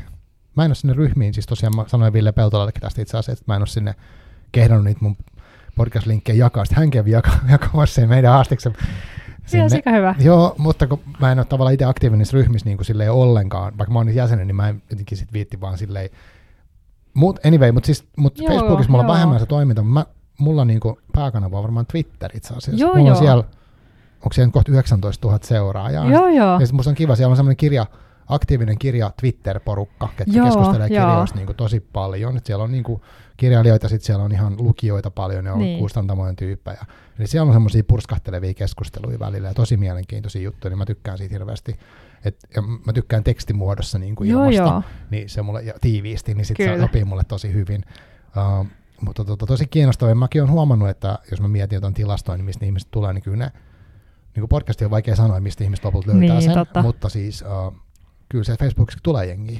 Kyllä sieltä tulee. Että niinku, musta tuntuu, että se pitää vaan niinku tiedostaa, että et joo, se ei ehkä ole trendikkäin kanava. Ei, mutta on siellä Ja ihmisiä. On kyllä. siellä ihmisiä, ja onhan mäkin siellä, ja oothan Niin, säkin niin, siellä. kyllä. Että niinku, kyllähän säkin niinku joka päivä kuitenkin, Kyllä mä tai- sanon vaan monta kertaa päivässä. niin, niin että kyllähän säkin imet sitä kautta tietoa, Mm, ja sulla mm. tulee niinku kaikkea, mistä kiinnostut sitä Kyllä. kautta. Että kyllä se pitäisi ottaa vakavasti edelleen sekin alusta. Todellakin. Mutta mut joo. Toi kirja Twitter on muuten semmoinen, missä mäkin oon ihan super low key Ah, mukana. okei, Mulla on siis toi Mirva Alaviiva Meri Ah, käyttäjä. Okei, löytyy no niin. sieltäkin, mutta siis tota, se on, se on niinku tosi, tosi semmoinen tota, mun sekundäärinen some, että siellä Mm, mä lähinnä mm. vaan niinku postaan ajatuksella, että hei, uusi blogipostaus on nyt olemassa. Et mä en itse osallistu siihen kirjallisuuskeskusteluun Joo, sitä kautta, koska musta tuntuu, että mä Musta tuntuu, että mä hukkusin ehkä niinku Mm, kaiken mm. alle, Joo. jos, jos mä olisin joka somessa tosi aktiivinen, niin mä oon yrittänyt vähän silleen valikoida itselleni sopivimmat, mutta mä pidän sen semmosena niinku informatiivisena paikkana, Joo. sen Twitterin kuitenkin. Mutta mä oon tietoinen itse asiassa tosta, mitä sä puhuit, että siellä Twitterissä on ihan super mielenkiintoista kirjallisuuskeskustelua, ja musta olisi kiva olla osa sitä ja, ja tota, kommentoida niitä juttuja, mutta se on vaan jotain, mihin mä nyt henkilökohtaisesti Mm. en ole Mm. toistaiseksi lähtenyt. Joo. Mutta itse asiassa tuosta Twitteristä tulikin mieleen, mä mietin tuossa matkalla tänne, Joo. että tota, tuli mieleen semmoinen hyvä juttu, että kun mähän siis ää, käsittelen feministisestä näkökulmasta ja feministisen Mm-hmm. kirjallisuustieteen näkökulmasta näitä kaikkia teoksia, niin mä mietin ihan itsekseen, että mistä tämä kaikki lähti, Joo. mistä mä keksin tämän, kun mä mietin, että, että se on ehkä jotain, mistä mun pitää osata puhua täällä. Joo, jos se mua kiinnostaa ja mä haluan mennä siihen aiheeseen ja musta on hyvä, että nyt Joo. sä viet sinne. Joo, mä nyt johdattelen tähän, mutta siis tämä tuli vaan ihan mieleen ihan Mhm. randomisti. Äh, että tota, aikoinaan, kun mä käytin Twitteriä ihan vaan omalla nimellä Mm. ja, ja semmoisena, että mä vaan kattelin siellä kaikkea, mikä mua kiinnostaa, niin mä törmäsin ihan sattumalta, vaikka mä en edes seurannut niinku kirja Twitteriä, niin mä törmäsin siellä Twitterissä semmoiseen niin kuin trendiin, että ähm, kuvaile itseäsi niin kuin mieskirjailija sinua kuvailisi. Joo. joo, joo. Ja niin kuin, mä en tällöin vielä edes kirjoittanut sitä blogia enkä mitään, enkä ollut kauhean erikoistunut feministiseen kirjallisuustieteeseen niin kuin Mm. yliopistollakaan. Joo. Et se oli täysin vaan siviili minä, joka luki tätä ketjua tai näitä kommentteja. Niin tota, silti mä mietin sitä, että, että hetkinen, että jos niin kuin noin lyhyt niin kuin alustus, Mm. mm. eli kuvaile itseäsi niin kuin mieskirjailija sinua kuvailisi. Jos noin lyhyt alustus saa ihmiset niin kuin, tai niin kuin Twitterin täyteen kommentteja, Kyllä. jos ihmiset heti tajuu, mistä tässä on kyse, mm-hmm. niin tämähän on itse asiassa aika iso ilmiö. Kyllä. Että niin kuin, että tätä ei tarvitse selittää ihmisille. Ihmiset tajuu, että kirjallisuudessa on tämmöisiä konventioita. Joo, että mieskirjailijat on luonut Mm. aika, aika oman näköistään tekstiä niin kuin kautta historian, ja nykyään sitä on niin kuin mahdollista kritisoida. Ja se myös niin kuin, ähm, sitä on helpompi tunnistaa, että mitkä konventiot on peräisin Mm. niistä niin kuin tosi miehisistä malleista. Ja mä tajusin niin kuin ton keskustelun myötä sen, että ei hitsi, että tämähän on itse asiassa niin kuin aika iso juttu, että minkälaisia kulttuurillisia normeja meillä on olemassa. Ja se oli, se oli tosi viihdyttävää ja niin kuin tosi Joo, ihanaa lukea Mhm. niitä niin kuin twiittejä myös, että se oli tosi semmoinen, mikä jäi mieleen. Mutta toi oli niinku yksi semmoinen ponnahduslauta, mistä mä aikoinaan lähdin liikkeelle omien ajatusteni kanssa. Että et joo, että meillä on kulttuurissa tosi syvälle juurtuneita normeja, ja niitä ei ole välttämättä ikinä tiedostettu tai tunnustettu tai tunnistettu, mutta nykyään viimeistään niitä aletaan niinku vähän niinku kaivaa sieltä esiin ja kyseenalaistaa, ja, ja myös toi some on tosi iso osa sitä. Että et tos, tosiaan niinku nykyään kirjallisuuskritiikkiä ja muutakin kritiikkiä tuottaa monet muutkin kuin vain ne kriitikot. Mm. Niin se keskustelu on lisääntynyt niin paljon, ja, ja sen myötä on niinku tullut kaikkia tommosia trendejä sun muita, että et miten mieskirjailija sinua kuvailisi. Et, et tota, joo, mä innostuin siitä ihan valtavasti. Joo, siis tosiaan niin sä, kerro vielä oikein termejä, mitä se menee, mutta sulla on niinku tämmönen, uh, sun blogissa, niissä esseissä, missä kirjoitat, Joo, niin se sun, onko se viitekehys, mikä on niinku tämmöinen feministinen kirjallisuuden tutkimus, joo. kertoisitko sä siitä, että just, että miksi, no to, to, että mi- miksi just se, ja sitten, että mitä se niinku tarkoittaa, jos sä kerrot silleen niinku, miten Joo, se sanotaan, joo. Niinku kansankielellä sen. Joo, joo, tosi hyvä kysymys, koska toi on tosiaan mon, joillekin tai monille semmoinen vähän, että et just, että mitä ihmettä tämä nyt on. Mm, Ja niin kuin sanoin, että, että jotkut kommentoikin, että ei kiinnosta. joo. Et, et siihen liittyy myös On, ennakkoluuloja. ja sit itse asiassa Twitter on hirveä alusta niin tuossa, että nykyään se, se, on mennyt sellaiseksi se keskustelu siellä, että jos että sit, siellä on tavallaan se kulttuurisota, mikä nyt vaikuttaa meihinkin, niin tavallaan se feminismi-sana on semmoinen, että tietyille ihmisille se on semmoinen, että he haluaa käyttää semmoisen lyömäaseena, ja Joo, vaikka ei ikinä, siis musta mua harmittaa, kun mä luen niitä juttuja, niin siellä on usein, ei itse asiassa puhuta itse asiasta, vaan puhutaan jostain, että puhutaan siitä, että väitetään, että vaikka että joku, ketä kirjoittaa jostain feminismisestä näkökulmasta, niin tahallaan käyttää hankalia termejä. Mutta siis se, se on myös tosi semmoinen se on ollut monta vuotta se keskustelu on ollut sellaista niin kuin tosi jyrkkää ja outoa. Niin, ja niin mua harmittaa se, koska sitten se, niin asiat, mistä niin kuin varmaan puhutaan lisää, niin, niin ne jää sinne alle. Se on kyllä ihan totta, ja mä en tiedä, tallentuuko tähän mikrofoniin mun syvät huokaukset. joo, Mitä oli joo. joo, mutta siis toi Sä on niin, sen. Joo, ja mä luulen, että moni kuulijakin sen tietää, että niinku feminismi käytetään just niin kuin sanoit semmoisena lyömäaseena, että varsinkin ihmiset, jotka ei ole ehkä tutustunut tämän päivän feminismiin, eli sanoisin, että neljännen aallon feminismiin mm. tai intersektionaalisen Joo. feminismiin, niin tosiaan semmoiset ihmiset, jotka ei ole tutustunut tähän asiaan, niin tuntuu, että tota, ei edes halua tutustua, että haluaa haluu jotenkin ripustautua niihin omiin semmoisiin ennakkoluuloihinsa, ja se on kyllä tosi harmi. Mutta mä oon yrittänyt tuossa omassa blogissa nimenomaan niinku purkaa vähän niitä ennakkoluuloja, että niinku, nykypäivän feminismi ei tarkoita niin kuin miesvihaa. Ja tämän luulisi olevan tosi itsestäänselvyys, että feminismi mm. ei tarkoita miesvihaa. Mä luulen, että kaikki sen tavallaan tietääkin, mutta... Mutta mut joo, se kerro. on silti asia, mm. mitä niin kuin musta tuntuu, että täytyy alleviivata, joo, koska niin kuin sanoit itsekin, että niin kuin aina välillä tulee vastaan niin kuin ihmisiä, jotka on jotenkin tosi jyrkästi vaikka feminismiä vastaan. Mm. Ja musta vaan niin kuin tuntuu, että miksi.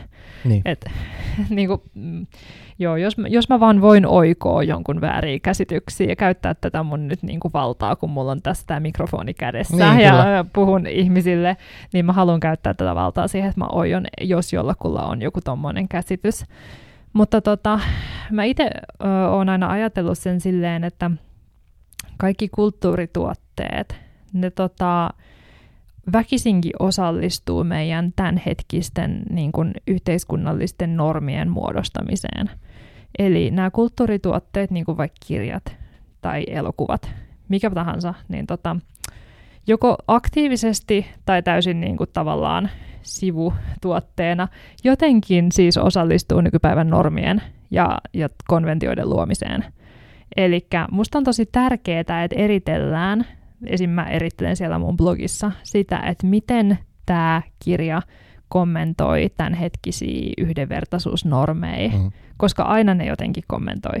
Joskus se on tosi tietosta, ja ne kirjat vaikka pyrkii jotenkin luomaan yhdenvertaisempaa niin kuin normikoodistoa meille yhteiskuntaan, mutta tosi usein se on aika tiedostamatonta, ja se on semmoista, että ei se yhdenvertaisuus ole mikään agenda siinä kirjassa, mutta et silti se kirja saattaa toistaa vaikka semmoisia konventioita, jotka on tosi, tosi tota, no nimenomaan just epäyhdenvertaisia vai mm, mikä nyt olisi oikea sana, mutta tota, silleen, että luo ehkä eriarvoisuutta, että esittää vaikka naishahmot tosi semmoisessa, just semmoisen perinteisen miehisen katseen Aivan. kautta, niin, niin kuin mistä äsken puhuttiin, että et sitä, sitä on tosi tärkeää vaan niinku eritellä, että hei huomaatteko te lukijat tai niinku kanssalukijat, että tämä kirja taas toistaa näitä samoja vanhoja konventioita, ja taas nämä naiset esitetään vaan tämmöisinä niinku seksuaalisoituina objekteina, mm, että et niinku, se on musta vaan tosi tärkeää nostaa noita asioita esiin, koska kuitenkin kulttuurituotteilla on valtava vaikutus meidän niin kuin, yhteiskuntaan ja on aina ollutkin.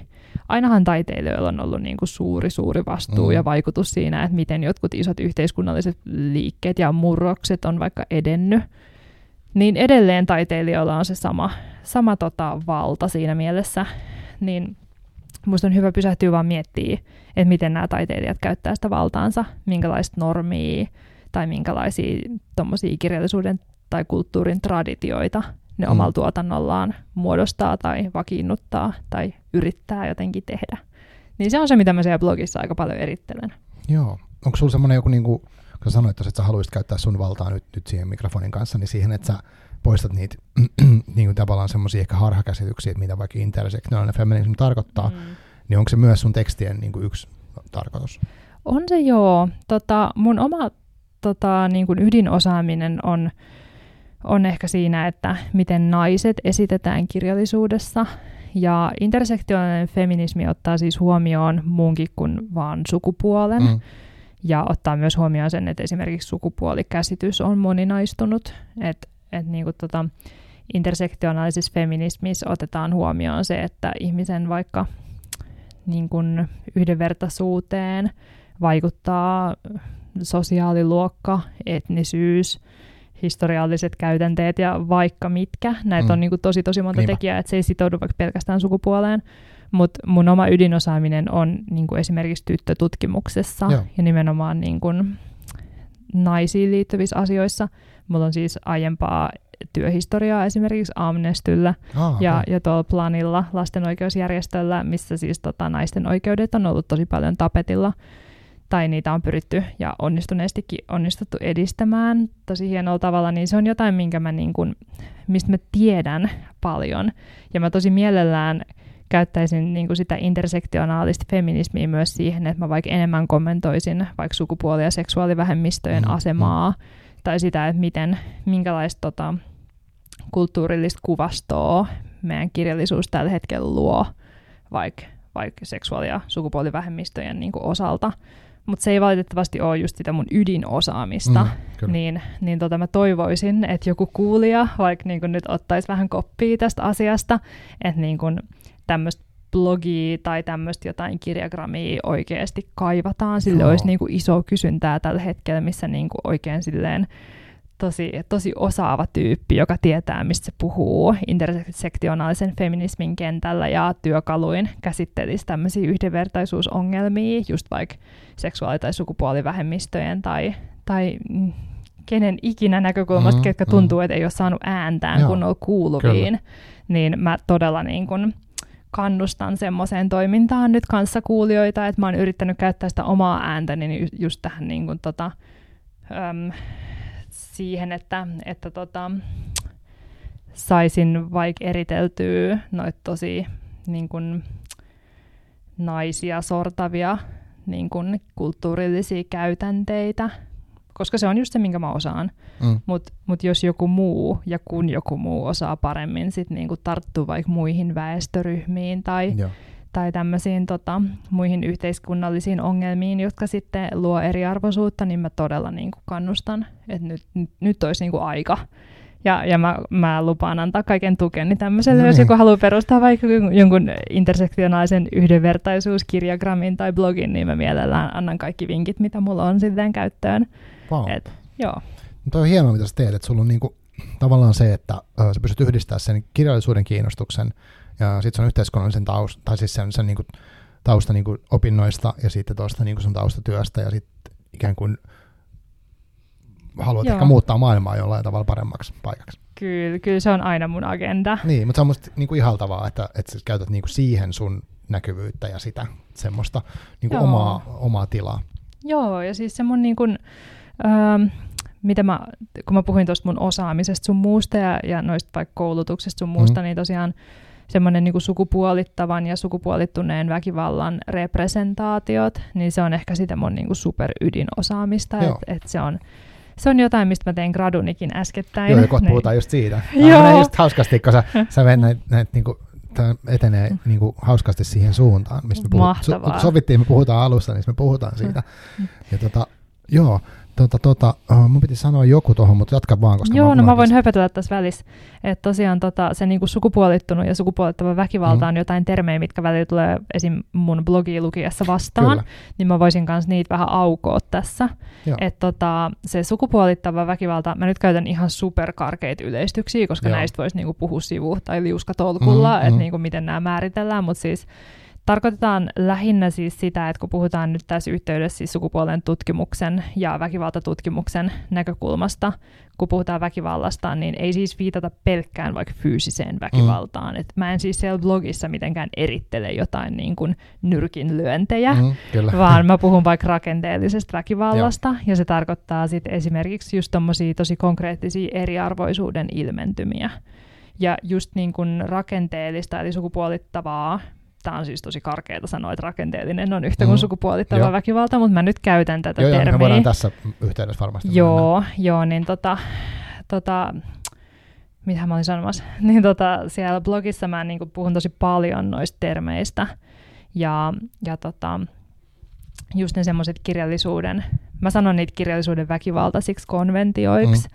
jossa siis esimerkiksi naiset tai naishahmot luodaan siihen tekstiin vaan joksikin seksiobjekteiksi tai mm. vaan jotta ne voi tukea miehen motiiveja Aivan. tai vaan jotta ne voi jotenkin tulla väkivaltaisesti raiskatuksi mm. tai jotain muuta vastaavaa. Nämä on tosi yleisiä juttuja. Niin Kirjallisuudessa käytetään Kyllä. siis sitä semmoisena niin kuin koukkuna, että nainen raiskataan tai mm. nainen kokee hirveätä väkivaltaa tai nainen on muuten vaan pelkästään sorretussa asemassa ja se on semmoinen sosiaaliporno-asia tai semmoinen mediaseksi, mediaseksikäskin mm. juttu. Tästä löytyy siis paljon tutkimustietoa, tämä on vaan mun oma ajatus hölinää tässä, mutta tota, niin, niin mä vähän kapinoin tuommoisia käytänteitä vastaan, että et esimerkiksi, et, siis sitä käytännettä vastaan, että että kirjallisuudessa naishahmot tarjoaa niin yksipuolisen samastumispinnan, mm. että naishahmot ei ole kauhean aktiivisia toimijoita. Yeah. No nykyään siis on. Nykyään on tultu ihan superpitkälle, että molemmat meistä varmaan osaa mainita tosi niin kuin aktiivisia,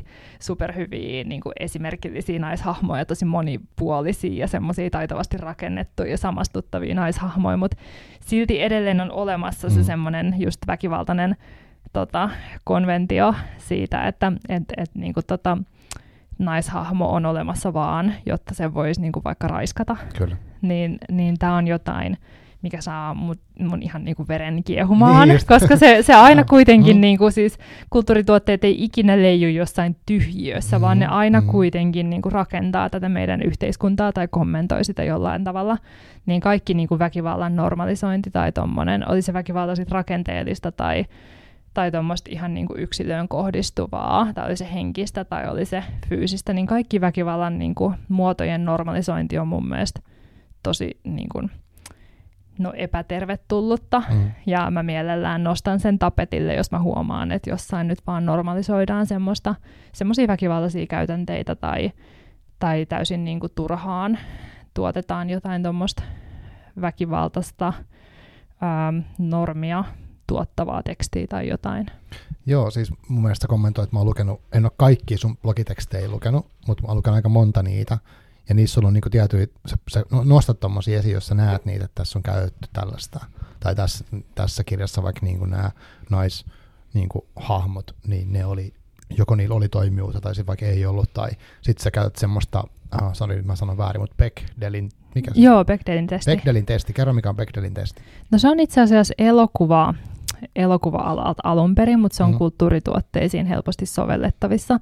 Eli mä, se on semmoinen, minkä avulla voi tosi, tosi tolleen, niin kuin, tota, mutkat suoriksi tyyppisesti tota, arvioida vähän kulttuurituotteita. Eli Bechdellin testi menee niin, että, että kysytään ensin, että onko tässä teoksessa enemmän kuin kaksi naista. Mm moni teos kaatuu jo tähän. Aivan. Eli sori, niin ei ole. Joo. Ja siis mä en välttämättä sano, että tämä on huono asia, mm, mutta tämä on vain yksi tapa jaotella Kyllä. kulttuurituotteita. Mutta joo, että onko siinä enemmän kuin kaksi naista? Mm. Jos vastaus on, että joo on, joo. niin sitten seuraava kysymys on vielä, että puhuuko ne keskenään?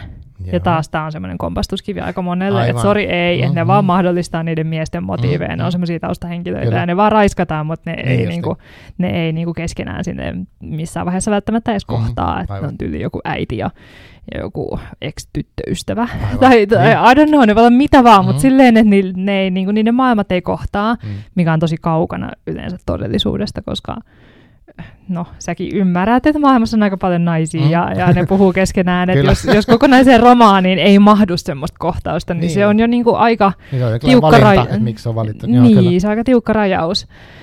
Ja sitten vielä kolmas kysymys on, että no jos ne puhuu keskenään, niin puhuuko ne jostain muusta kuin miehistä? Et, et jos, jos näin pitkälle päästään, niin sitten ollaan jo niinku läpästy tämä testi. Aivan. Mutta yllättävän moni teos ei läpäise tätä. Mm. Ja mm. esimerkiksi... Jotenkin tosi karu ajatella, että yllättävän monet ei läpäise, mutta niin se varmasti niin. on. Esimerkiksi mä muistelen, että joku sanoi, mä en ole nyt itse tota, katsonut näitä kaikkia leffoja, niin mä en ole ihan varma, mutta joku mun mielestä sanoi, että esimerkiksi noin niinku Harry Potter-elokuvat ei läpäise tätä testiä, mikä tuntuu niinku Aivan. hurjalta. Niin mutta onhan se aika miehinen seikkailu.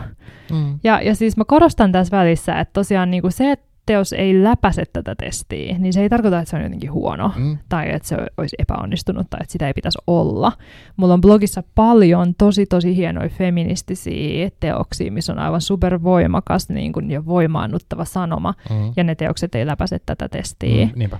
Et, et se on vain niinku yksi tapa siis, niin kuin, niin kuin sanoin, niin lajitella ja jaotella näitä tekstejä vähän niin kuin ymmärtää ehkä, että minkälainen, niin kuin, minkälainen teksti on kyseessä. Mm. Mutta sitten taas niin kuin, on niitä teoksia, jotka helposti läpäisee ne, ja ne on usein semmoisia teoksia, että ne on aika samastuttavia, niissä löytyy paljon monipuolisia hahmoja, niistä löytyy monipuolisia kohtauksia, ja, ja niissä on tota, taitavaa tota, inhimillistä ja psykologista kuvausta sun muuta, niin musta se kertoo kuitenkin jotain, että mä arvioin mm. niitä sen te- testin perusteella. Joo. Ja usein mä myös kommentoin siinä mun mm. blogitekstissä, että no, mitä mä ajattelen siitä, että läpäisikö se vai eikö se niin läpäissyt no, sitä monessa testiin. tekstissä oli toi. Musta se on niin tosi jotenkin karu miettiä se silleen, että jos mä niin mietin itteeni lukijana ja sitten, että miten paljon mulla on kirjallisuudessa samaistuttavia hahmoja. Joo. Et jokaisessa kirjassa on, niin kuin varsin nyt kun mä oon mies, niin, niin melkein niin kuin, jokaisessa kirjassa on sellainen. Ja sitten niin kuin oikeasti seikkailukirjoissa, niin se aina niitä niin kuin mieshahmoja, puhuu keskenään ja ne puhuu mm. jostain ihme niin kuin niiden seikkailuista. Joo. Niin tavallaan, että se Bechtelin testi toisinpäin, niin se olisi niin kuin melkein sata prossaa kirjoista. Joo, joo, siis näinpä. se on ja... niin kuin raju ajatella, että sit, jos eläisi niin, että mulla ei ole mitään samaistuspintaa niihin kirjoihin. Kyllä. Tokihan voi tietenkin samaistua niin kuin yli sukupuolirajojen ja kaikkeen tämmöistä, mutta silti mm. se niin kuin, to, että musta kivasti korostaa sitä, että miten niin kuin, onhan tämä nyt vääristynyt tämä meidän kulttuuritarjonta. On, on. Ja siinä just nimenomaan näkyy se semmoinen niin kuin miehisen kirjallisuuden tekemisen niin kuin konventio, että mm. miehet on usein kirjoittanut miehille – Aivan. Niin kuin historiallisesti. Ja, ja edelleen se näkyy meidän kirjallisuudessa, että se näkyy siinä, että minkälaisia hahmoja luodaan ja, ja minkälaisia kohtauksia luodaan. Ja se näkyy ihan siinä, että mitä ihmiset ostaa, minkälaista mm. kirjallisuutta ne haluaa lukea. Aivan. Et toki monet tykkää semmoisesta kirjallisuudesta, mutta mut se ei tarkoita, etteikö muunlaista yleisöä olisi olemassa ja etteikö nimenomaan olisi semmoisia ihmisiä, jotka myös kaipaisi samastumispintaa. Just näin.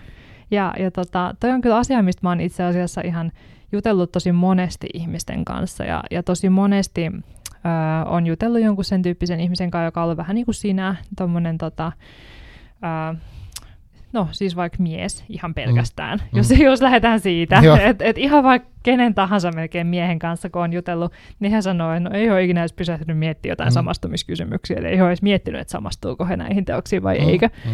Ja mä oon ajatellut, että niin, ei sitä varmaan tarvitse kauheasti miettiä, kun se on tavallaan silleen niin itsestään selvää, että kyllä, kyllä aika usein samastuu. Tai se on mm-hmm. ehkä semmoinen kokemus, mitä ei pysähdy edes tarkastelee, koska se tulee ehkä aika automaattisesti niin. monesta kulttuurituotteesta. Niin, ja se kulttuuri on täynnä sitä samaistumispintaa, niin, niin sitä osaa niinku ehkä kaipaakaan. Et, niin, että mä nyt en niinku halua laittaa sanoja sun suuhun tai kertoa, mm. mitä miehet oikeasti ajattelee, koska mä en voi tietää, mutta tämä on mm. vaan jotain, mitä mä oon kuullut tosi usein. Joo, joo, siis ymmärrän siis hyvin. Nimenomaan, että tosi monet miehet sanoo, että, että en mä olisi ajatellut, että on väliä mutta sitten taas tosi monet naiset tai tosi monet vaikka sukupuolivähemmistöihin kuuluvat, joiden kanssa mä oon jutellut tästä asiasta, niin ne on tosi usein sanonut, että joo, ei vitsi.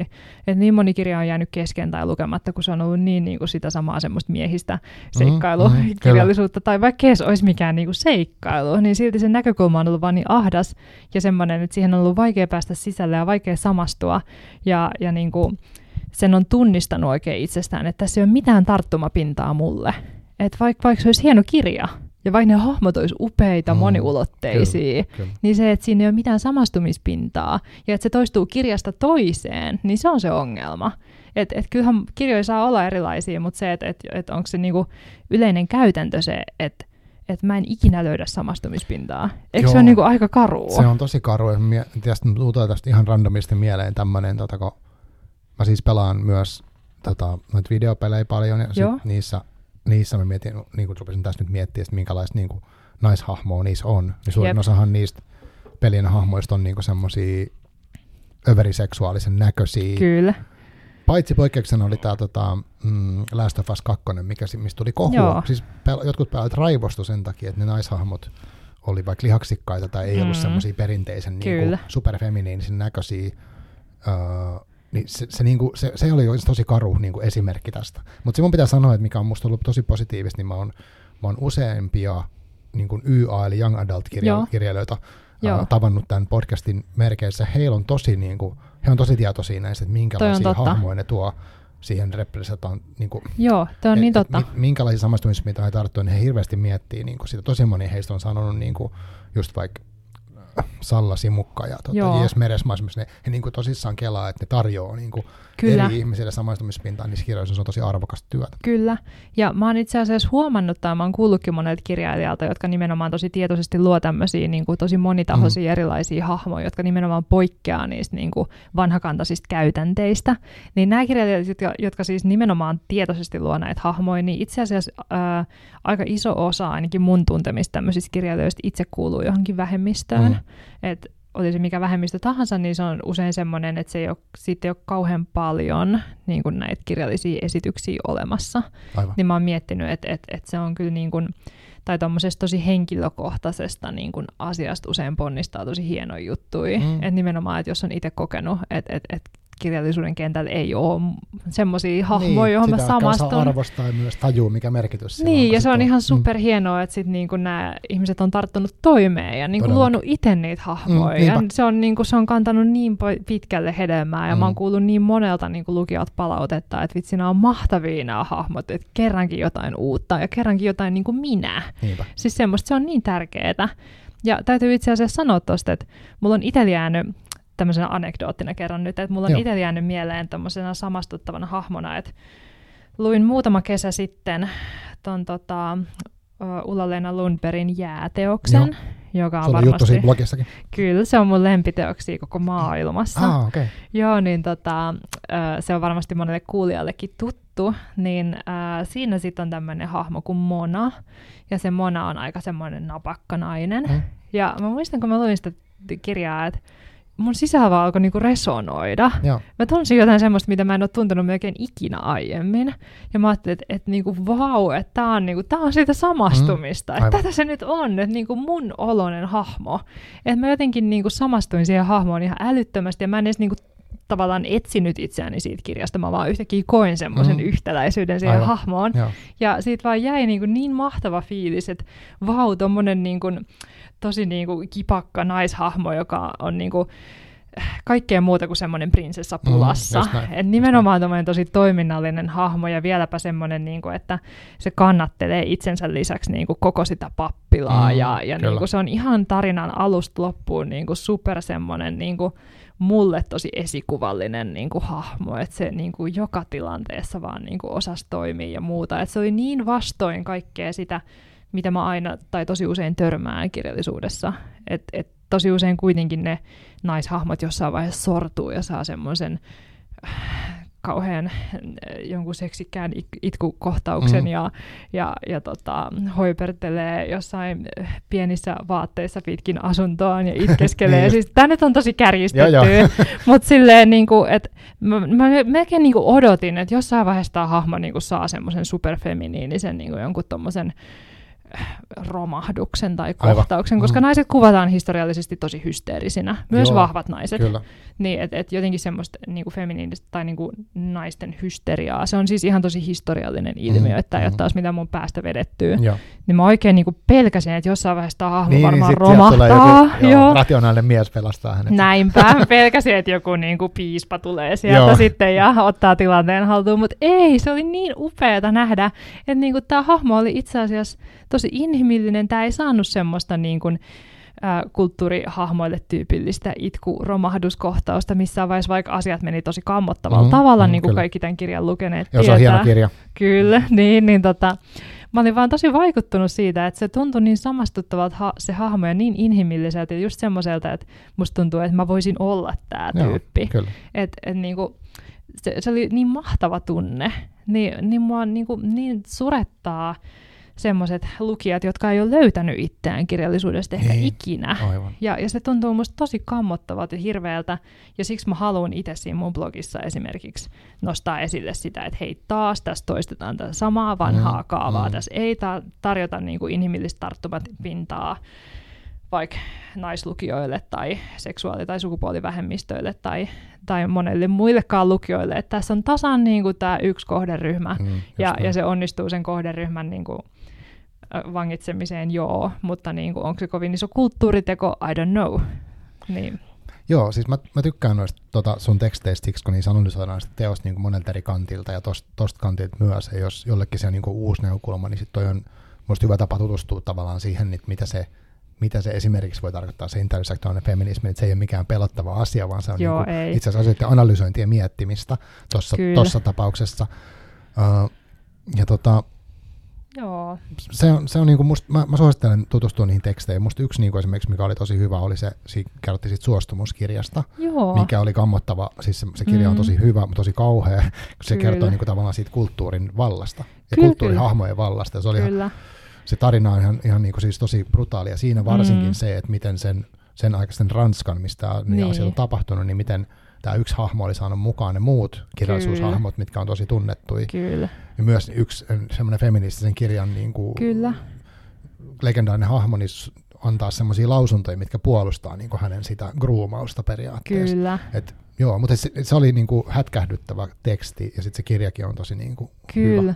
Ja se teos on jäänyt mulle itsellä itse asiassa kans mieleen vähän semmoisena niinku suurena niinku vallan ottamisena omiin käsiin tyyppisenä, Mm, tai just kyllä. semmoisena esimerkkinä niinku kirjallisuuden vallasta ja vallan käytöstä. Että tämä tota, Vanessa Spring, äh, Springiora, joka tota, kirjoitti tämän teoksen, eli tämän suostumusteoksen, niin se on tosiaan oma elämäkerrallinen teos, ja siinä käsitellään tätä, niin kuin sanoit, semmoista lapsena koettua hyväksikäyttöä, tosi kaavamaista hyväksikäyttöä, Mm, että se niin kuin jatkuu vuosia. Niin tota, siihen liittyi sit kaiken lisäksi, niin kuin sanoit, se, että tämä hyväksikäyttäjä oli itse asiassa tosi tunnettu kirjailija. Kyllä. Ja, ja tämä kirjailija sitten myös kokosi niin kuin siitä, sen hyväksikäytön aikana niin kuin aineksia omiin kirjoihinsa tai eh, tämmöisiin kirjallisiin tuotoksiinsa tästä hyväksikäytöstä. Että hän teki siitä niin kuin jotenkin seksikästä ja upeata ja Joo. hienoa, ja häntä ihailtiin, mm-hmm. Mhm. että niin kuin, et, et siis pedofiili tai efebofiili, niin tota, Mhm. mm. et, et niin kuin, se oli kaikkien nähtävillä, Kyllä. että mitä hän tekee, kauhean rikollista toimintaa, mutta hei, hän tekee siitä tosi hienoa taidetta. Joo, Niin se hyväksyttiin tosi laajalti. Niin sitten tota, tämä Vanessa, joka oli tietenkin tämä uhri tässä, niin tota, ja vielä yksi monista uhreista. Niin. kyllä, niin hän tietenkin kärsi tästä ihan hirveästi, ei pelkästään siitä, mitä tapahtui, vaan siitä, että siitä hänen kärsimyksestään tehtiin taidetta, ja vielä tuommoista ylistettyä taidetta. Niin, ja rahaa ja kaikkea. Mm. tosi groteskia, niin sit musta se oli aivan niinku superhienoa jotenkin niinku nähdä, että tämä Vanessa sitten otti sen vallan silleen omiin käsiinsä ja kirjoitti sen suostumuskirjan, joka on todella niinku rehellinen kuvaus siitä, mitä tapahtui, ja täysin niinku hänen, eli niinku tämän uhrin tai selviytyjän näkökulmasta, että niinku tavallaan niinku antoi ehkä aika tärkeää perspektiiviä siihen tapahtuneeseen, koska toistaiseksi suuri yleisö oli tuntenut vaan sen hyväksi käyttäjän tota, Niin. version tapahtuneesta. Mutta Vanessa sitten toi tämän kaiken julkisuuteen nimenomaan omien kokemustensa kautta, mikä on ensinnäkin tosi rohkeeta ja, ja niinku vaatinut varmasti kauheasti voimaa. Mutta joo, että hän teki siitä sitten niinku kirjan.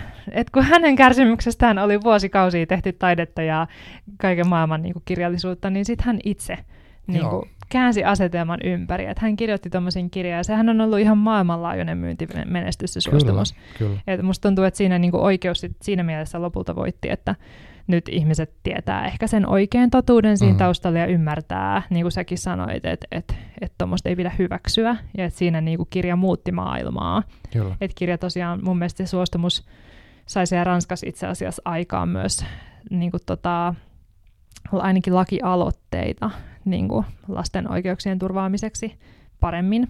Et siinä niinku ihan yhteiskuntatasolla tapahtui muutoksia, kun ihmisten silmät avautu, että tuommoista tapahtuu. Niin musta se oli aivan superhieno esimerkki siitä, että mikä valta niinku kirjalla Kyllä. voi olla ja, ja miten Mm. sitä niinku valtaa voi käyttää, minkälaisiin agendoihin kumpikin näistä tekijöistä. Nimenomaan, joo. Joo, suosittelen kyllä tutustua kirjaan. Mutta tota, nyt kun me tässä lämmitelty, niin sitä, sitä me voitaisiin vielä, vielä sukeltaa tähän sun graduun ja sitten vielä lisää tähän tota, uh, tuohon tota, siihen väkivalta-asiaan ja Joo. tähän rakenteellisuuteen. Mutta kerrot sä sun gradusta, että mi, mistä on kyse? No mä, saan, mä oon vastikään saanut ton mun gradun nyt Ai niin, sitten. Kiitos. Se on tota, suuri ilon ja ylpeyden aihe, että sain ton tota, nyt maaliin. Eli mun gradun otsikko on tota, sukupuolittavan väkivallan representaatiot Riina Tanskasen Tympeät tytöt aikuistumisriittejä sarjakuvakirjassa. Joo, Riina oli itse asiassa muuten vieraanakin podcastissa. Hei, ihan tossa, superkiva. Mm, oliko se tämän vuoden, oliko tammikuu tai viime vuoden lopussa, mutta tässä nyt niin vuoden sisällä. Mahtavaa. No se on sitten tota, kuulijoille tuttu tekijä, jos ei, jos ei sitten vielä ole oman sarjakuvateoksensa kautta tuttu, mutta ainakin podcastin kautta tuttu, mutta tota, Riinahan on ollut tosi, tosi tota, näkyvästi esillä kirjallisuuden kentällä nyt mm, viime todellakin. vuosina ja ihan Hän ansaitusti. voitti jonkun palkinnonkin. Joo, niin ihan voitti. äskettäin. Ihan superhienoa. Onneksi on, olkoon, jos onnea, onnea Riina ja kiitos inspiraatiosta myös tämän gradun kanssa. Mutta joo, niin tämä tota, tää, tota, on nyt hyväksytty ja, ja ihan julkista tekstiä tämä mun gradu, että sen löytää tuolta netistä. Jos Voi et, laittaa siihen niin kuin jakson kuvauksen sen linkin. joo, Mä en muuten tiedä, lukeeko ikinä kukaan niitä jaksokuvauksia silleen, mutta mä laitan sinne kuitenkin sen. Laita, laita ihmeessä, tai, tai sitten kuulijoiden täytyy vaan kelata nyt taaksepäin ja kuunnella toi mun litania uudestaan. Niin, ja Google Mut- taas. Mutta anyway, löydätte tämän gradun nyt sieltä netistä, mitä ikinä kautta sinne päädyttekään. Ja tota, se on nimenomaan semmoinen toi mun gradu, että siinä mä äm, halusin tietty tutkia Riinan upeata teosta, mikä teki muhun ison vaikutuksen, mutta mä halusin tota, hyödyntää sitä, että tai, tai tutkia siis nimenomaan ei vaan sitä, että no minkälainen kirja tämä nyt on, Mm. vaan että miten tämä kirja kommentoi tätä meidän yhteiskuntaa. Ja että onko ne kommentit, mitä se ehkä esittää tästä yhteiskunnasta, niin onko se tosia. Aivan. Eli, eli tavallaan se oli myös yhteiskunnallista tutkimusta ja väkivaltatutkimusta. Toi mun gradu, tai se vähän niin kuin poukkoili niillä kentillä, ja se oli ihan kauhean kiinnostavaa tehdä sitä, ja siinä nimenomaan nämä mun ehkä eri kiinnostuksen kohteet ja osaamiset niin kuin yhdistyy aika ma- Joo, mahtavalla kyllä. tavalla, että se tuntui tosi inspiroivalta ja upealta tehdä tota. Niin tota, kiitos vielä Riina sulle tästä hyvästä ponnahdusalustasta, jonka tarjosit mulle ton gradun suhteen. Mutta joo, se on nyt ihan kuka vapaata riistaa. Käykää lukemassa iltalukemiseksi. Siinä on tota paljon tietoa meidän tämänhetkisestä yhteiskunnasta ja meidän yhteiskunnallisista ongelmista liittyen nimenomaan siihen sukupuolittavaan väkivaltaan ja sen moniin, moniin, moniin muotoihin. Ja nämä on siis ihan tämän hetken asioita, mistä Kyllä. puhutaan tässä gradussakin, että nämä on sellaisia asioita, mihin mä toivon voivan itse vaikuttaa ja nähdä vielä ne muutokset omana elinaikanani ja vähintäänkin ja mieluusti aika piankin, että tosi isoja, isoista ongelmista kyse. Joo, siis Riinan se kirja, kirja on tosi hieno. Hän, sehän alun perin taisi lähteä hänen se juttu liikkeelle niin siitä Tympeä tytöt Instagram-tilistä, Joo. mihin hän teki taide, taideteoksia, niin värikkäitä tota, kuvia, missä kommentointiin jotain niin kuin hänelläkin olla se ty- tyttöys aika isossa roolissa. Tympeä Kyllä, tytöt toki se kyllä. antaa siihen vinkkiä, mutta siis sillä tavalla, että ää, ja, ja kirjassa käsitellään musta hienosti niin kuin tyttöjen ja naisten Mm. elämää eri vaiheissa, e- eri ikävaiheissa esimerkiksi. Kyllä. Esimerkiksi rajuimpia kohtia, mikä taitaa olla tuota sunkin, mä siis Mm. en ole gradu kokonaan vielä lukenut, mutta siis siinä kommentoidaan niitä eri, eri niin kuin lukuja, ja yksi esimerkiksi on, on tämä, että uh, siinä on niin kuin nuori, nuori tyttö on rannalla, ja Mhm. sitten, sitten niin kuin, ja, ja siinä, semmoisessa ikävaiheessa, missä miss ihmisen keho, Kyllä. kehosta ei näy hirveän kovin Joo, kaukaa, että onko se joo. niin kuin tyttö vai poika tai mitään tällaista. Ja sitten kuitenkin hirveä hysteria, että nyt sen pitää peittää niin kuin itsensä, koska mm. tai rintansa tai niinku tämä niinku yläosa. Ja, ja tosi, semmoisia kommentoita, että tommosia asioita, mitä me niinku yhteiskunnassa koko ajan tehdään, uh, ja, ja nyt se niinku, esimerkiksi naisten kehojen kontrollointi, mikä on niinku Kyllä. tosi isossa, varsinkin nyt kun puhutaan vaikka abortista, mistä Joo, on puhuttu nyt viime joo. aikoina. Ja, ja ehkä jopa jollain tavalla, jos nyt tulee mieleen, niin ehkä tämä hoitajan lakkokin tavallaan Kyllä. liittyy siihen, että Kyllä, kyllä. minkälainen paikka sulla on, niin jos sä oot nainen, niin tässä yhteiskunnassa, missä sun liikkumavara on, ja kuka ja ketkä kaikki sitä kontrolloi ja miksi, niin sitä, niitä tuodaan musta tosi hyvin esiin tuossa kirjassa, ja niin kuin gradussa myös Kyllä. jokin käsitellään. Joo, se oli mun niinku ideakin tuossa gradussa, että niinku, nimenomaan toi kaikki, mitä sä sanoit tuossa, että et, niinku, tuommoisia ongelmia on olemassa. Ja joo, Riina laittaa ne niinku, yksien kansien väliin. Joo. Ihan superhieno saavutus, Kyllä. hyvä Riina. Mutta tota, niinku, et, et sitten on vielä toinen asia saada ihmiset oikeasti uskoa, että joo, Mm. tämä ei ole nyt vaan Riinan, niinku, Juuri Riinan näin. päästä Mm. tämä Niinpä. asia, vaan että ihan oikeasti katsokaa ympärille, että tätä tapahtuu. Ja Riinahan on käyttänyt tosi upeasti siinä teoksessaan niin kuin tosi laajasti erilaista tutkimusaineistoa, mm. että ne on tosi vakavasti otettavia ne kaikki väittämät, mitä siinä käy, niin kuin käydään läpi, mutta tota, mä halusin sitten vielä syvemmin pureutua siihen, että niin kuin, et, et mennä vielä vähän pidemmälle, kun vaan katsoa, että no, onko tässä joku tutkimustulos tämän niin kuin väittämän taustalla, vaan Mm, mm, että niin kuin, kyllä. Minkälainen oikeasti yhteiskunnallinen rakenne meillä on siinä taustalla ja että mis, miten se on ehkä muodostunut, koska mä halusin myös niin kuin, tarjota tuossa gradussa niin kuin ihmisille silleen äh, työkaluja niin kuin just ymmärtää noita asioita paremmin. Et ei vaan silleen, että no joo, meillä on tämä yhteiskunnallinen Niin, ongelma. Mm. tämmöinen niin joku lasten seksuaalisointi jossain mm. uimarannalla, just Just kaikkea tuommoista, vaan niin kuin, että vaan että ymmärtäisi, että no miksi meillä on tämmöinen ongelma. Koska näitä ongelmia on usein tosi vaikea purkaa tai niihin on vaikea ottaa kantaa, ellei ymmärrä niitä taustoja siinä. Mm, kyllä. Niin se oli mulla iso motiivi tuossa, että mä niin kun teen ne tunnistettavammiksi ja annan niitä työkaluja, jotta, jotta niitä voidaan tosiaan lähteä purkamaan niitä rakenteita, koska ne on rakenteellisia ongelmia loppujen lopuksi, Mm. eikä, eikä vaan niinku semmoisia, että ne voi tästä vaan muuttaa taikaiskusta, vaan ne on, Mm. ne on hyvin, hyvin monitahoisia ongelmia, mitä pitää lähteä sitten purkaa. Kyllä. Joo, toi on musta hyvä, että sanoit ton, ja siinä on musta niinku yksi semmoinen niinku niistä ehkä tragikoomisista niinku keskusteluaiheista Niin. kanssa tuolla netissä, kun joku, joku sanoo, että ongelma on rakenteellinen, niin sitten se aina tulee joku naureskelee, mutta mitä sä mukaan tarkoitat rakenteella, että eikö ihmiset voi vain itse valita, ja niinku, et, et sit me ollaan ehkä semmoisessa jossain niinku jännässä semmoisessa tosi yksilöllisessä vaiheessa tässä meidän yhteiskunnassa, Niin. että niinku kuvitellaan, että, että me pystytään niinku yksin ratkoa kaikki asiat ja niinku päättämään Niin. vaan, että okei, muuhun ei vaikuta vuosituhansien perinne Niin. taakka mun käyttäytymisessä, vaan mä itse tässä niin kuin, tyhjästä valitsen mukamas mun toimintaa, niin eihän se kyllä niinkään ole. Ei se mene niinkään, mutta ne on just niitä semmoisia kulttuurillisia normeja, mistä mm. me puhuttiin tuossa niinku tämän podcastin alussakin. Että niinku on niitä normeja, joita ei aina pysähdy kyseenalaistamaan. Että ne on niin vakiintuneita ja ne on niin osa meidän elämää, että niitä ei oikein silleen niinku, seisahdu katsomaan silmästä silmään, että ne vaan ottaa niinku vakioina. Niin nimenomaan se Riinan teos tosi vahvasti niinku kommentoi niitä normeja ja mä halusin kommentoida niitä sitten vielä pidemmälle. Niin tota, just eilen, olikohan niin tota, yksi mun kaveri itse asiassa selaili Mm. mm. tota mun gradua ja katsoi tota lähdeluetteloa ja sanoi, että et, siis onko sulla täällä kaksi paavia sun lähteenä?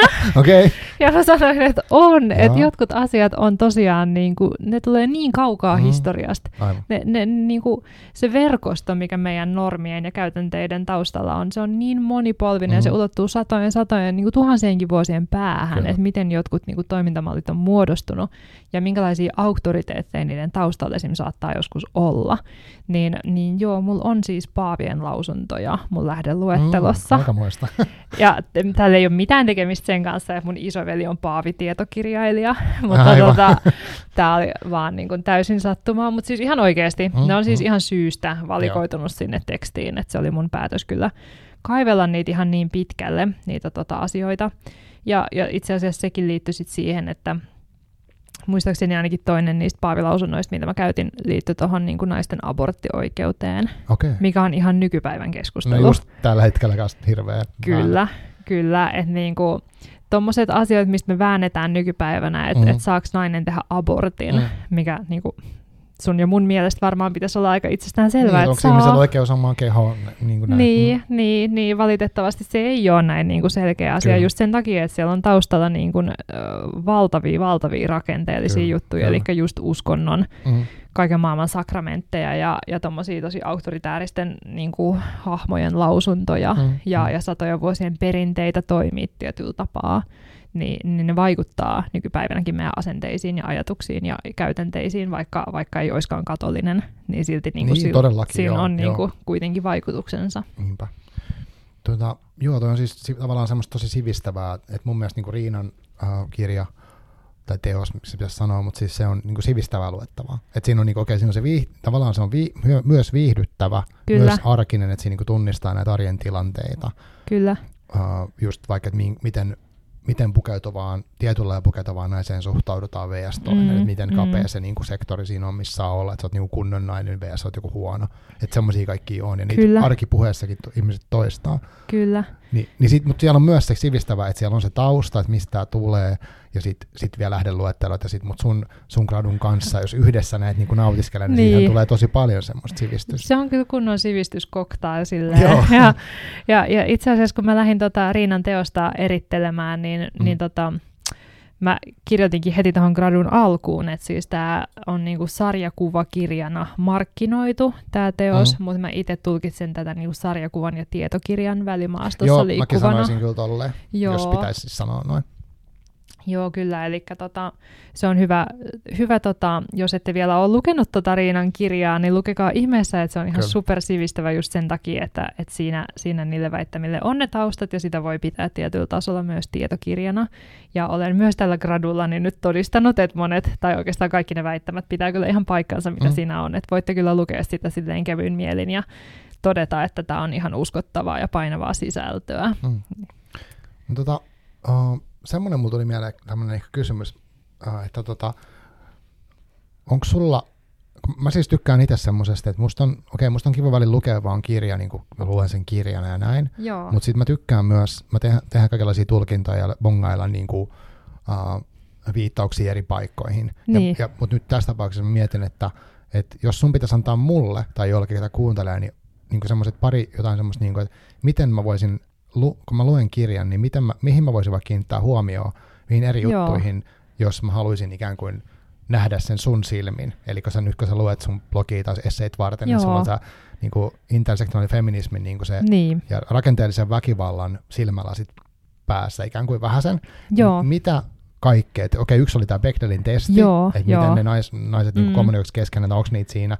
Mutta mitä, mitä muuta, mitkä on semmoisia, niin mitä voisi bongailla sieltä, jos haluaa niin kiinnittää huomioon lukiessaan? Hyvä kysymys. Tota, yksi, mitä mä usein käytän itse vähän muistisääntönä, on semmoinen, mitä mä kirjallisuuden tota, opintojen alkuaikoina sovelsin, tota, kun teatteria tutkitaan, niin tota, teatterissa on usein semmoinen sääntö, että, että niinku lavalla pitää olla vaan välttämättömimmät asiat. Aa, onko se se Tsehovin pyssy juttu? Öö, mä en ole varma, onko se Tsehovin pyssy. Taitaa olla, joo, joo. Mulla tulee mieleen toi, tai mä oon itse oppinut tämän ton äh, Strindbergin, Strindbergin Lady Julien kautta, että siinä on ne saappaat siellä lavalla. Okei. Okay. Mutta tota, siis pointti on se, että niinku, kun sä menet katsoa teatteriesitystä, niin siellä lavalla on vaan ne, mitä siellä pitääkin olla mm-hmm. niinku tarinan kannalta.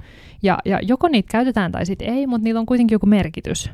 Et, et jos siellä on vaikka, niin kuin tässä Neiti Julies, siellä on koko ajan ne saappaat siellä lavalla, mm, ja joo. niitä saappaat ei ikinä käytetä. Sen okay. niin kuin suuri tilanomistaja ei koskaan astele siihen tilaan, mutta ne luo koko ajan semmoista uhkaavaa tunnelmaa, mm. että se tyyppi on läsnä, sen saappaat on jäänyt tuohon oven pieleen. Eli ne hahmot, kun ne keskustelee ja niin kuin on toiminnassa keskenään, niin niillä on koko ajan mielessä se, että toi niin kuin pelottava, Aivan. auktoritäärinen mm. äijä mm. asuu tässä samassa talossa. Aivan. Niin, niin vähän samaa voi su, niin kuin soveltaa siihen niin kuin kirjallisuuteen, että jos susta tuntuu, että siinä tekstissä on jotain, mikä ei vaan liikuta sitä niin kuin tekstiä mihinkään suuntaan. Se ei kehitä niitä hahmoja, se ei tarjoa sulle lukijana mitään niin kuin merkittäviä oivalluksia, tai, tai sillä ei ole mitään muutakaan niin kuin sinänsä virkaa. Jos et sä keksi, että miksi tämä on tässä, mm. niin se on ihan tervettä kyseenalaistaa.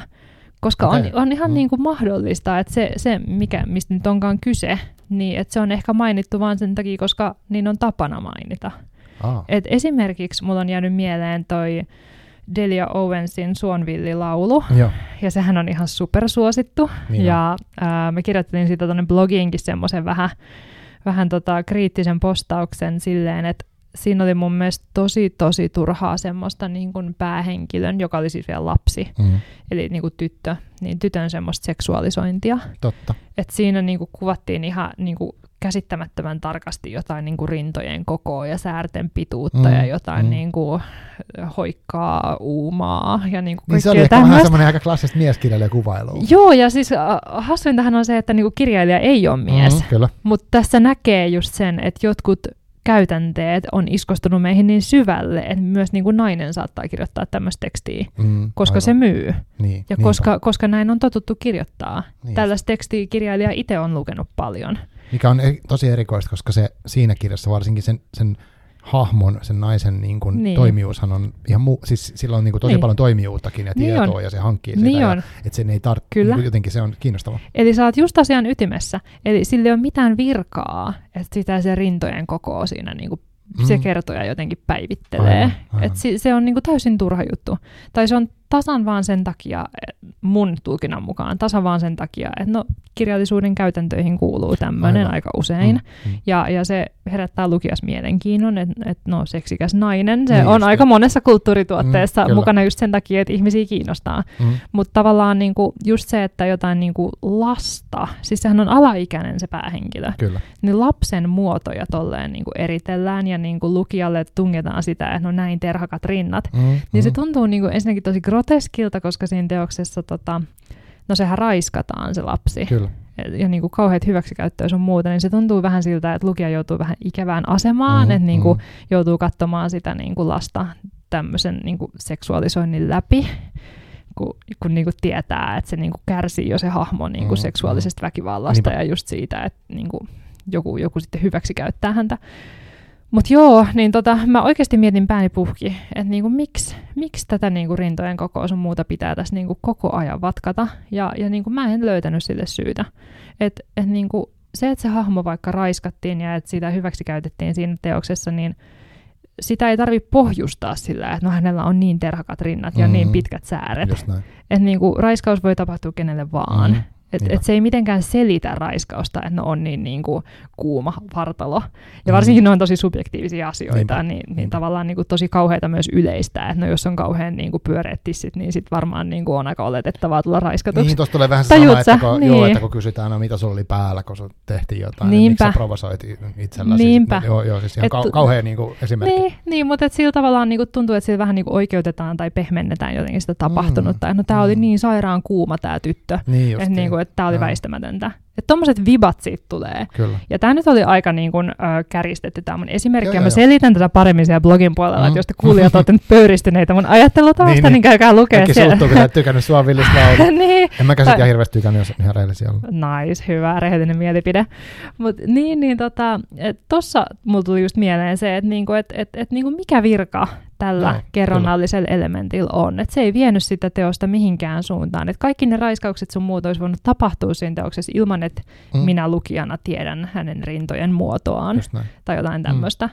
Niin, niin tavallaan toi on jotain, mitä kaikki lukijat voi tehdä. Ja, ja tota... Aa, eli mitä elementtejä on ja niin. miksi ne on, niin voi miettiä, niin. miksi ne on tässä, miksi kerrotaan näin. Niin, että vähän no. niin kuin sitä miettii sitä teatterin lavaa, että et, mm. no kaikki mitä siellä on, niin sillä on joku virka kaikki, mitä sä näet siellä lavalla, se herättää sus jotain tärkeitä oivalluksia, tai se herättää niissä hahmoissa jotain, tai niitä käytetään konkreettisesti, mm. just niin kuin vaikka pyssyy tai, niin, niin. tai jotain, että et sillä on niinku ihan se joku niinku syy, miksi se on mainittu sen tekstissä. Mutta tossa mä en keksinyt mitään syytä, muuta kuin se, että no, tämä on tapana kirjallisuudessa, mm. että tälleen naisia kuvataan, Niinpä. niin tämä on niinku jäänne siitä jos joku kuulija on keksinyt paremman syyn, että miksi noin kaikki asiat on mainittu siinä Suovillislaulussa, niin mä tosi mielellään kuulen, mutta mä en ole toistaiseksi kuullut keneltäkään, että niin kuin, mitä he olisivat keksinyt, että miksi, miksi mm. noin piti mainita, muuta kuin että se on niin kuin, jotenkin seksikästä ja kuumaa mm. ja koukuttaa ehkä lukemaan, että on semmoinen mm. niin seksikkääksi kuvattu hahmo. Okei, okay. no mutta joo, toi on hyvä, hyvä lukuohje ja vinkki, että, että kyllä mä ymmärrän senkin, että jos joku haluaa lukea vaan, niin kuin, että mä haluan vaan lukea enkä halua miettiä tämmöisiä asioita, mutta musta on tosi mielenkiintoinen niin kuin ke, kehikko niin. silleen miettiä asioita. Ja sitten ehkä sekin, niin kuin, no tota mä, niin kuin just sanoit tuosta, että, niin kuin, että en mäkään oikeasti ole ennen, kun mä oon tavannut ihmisiä tämän podcastin kautta, ketkä on puhunut jostain representaatiosta, niin.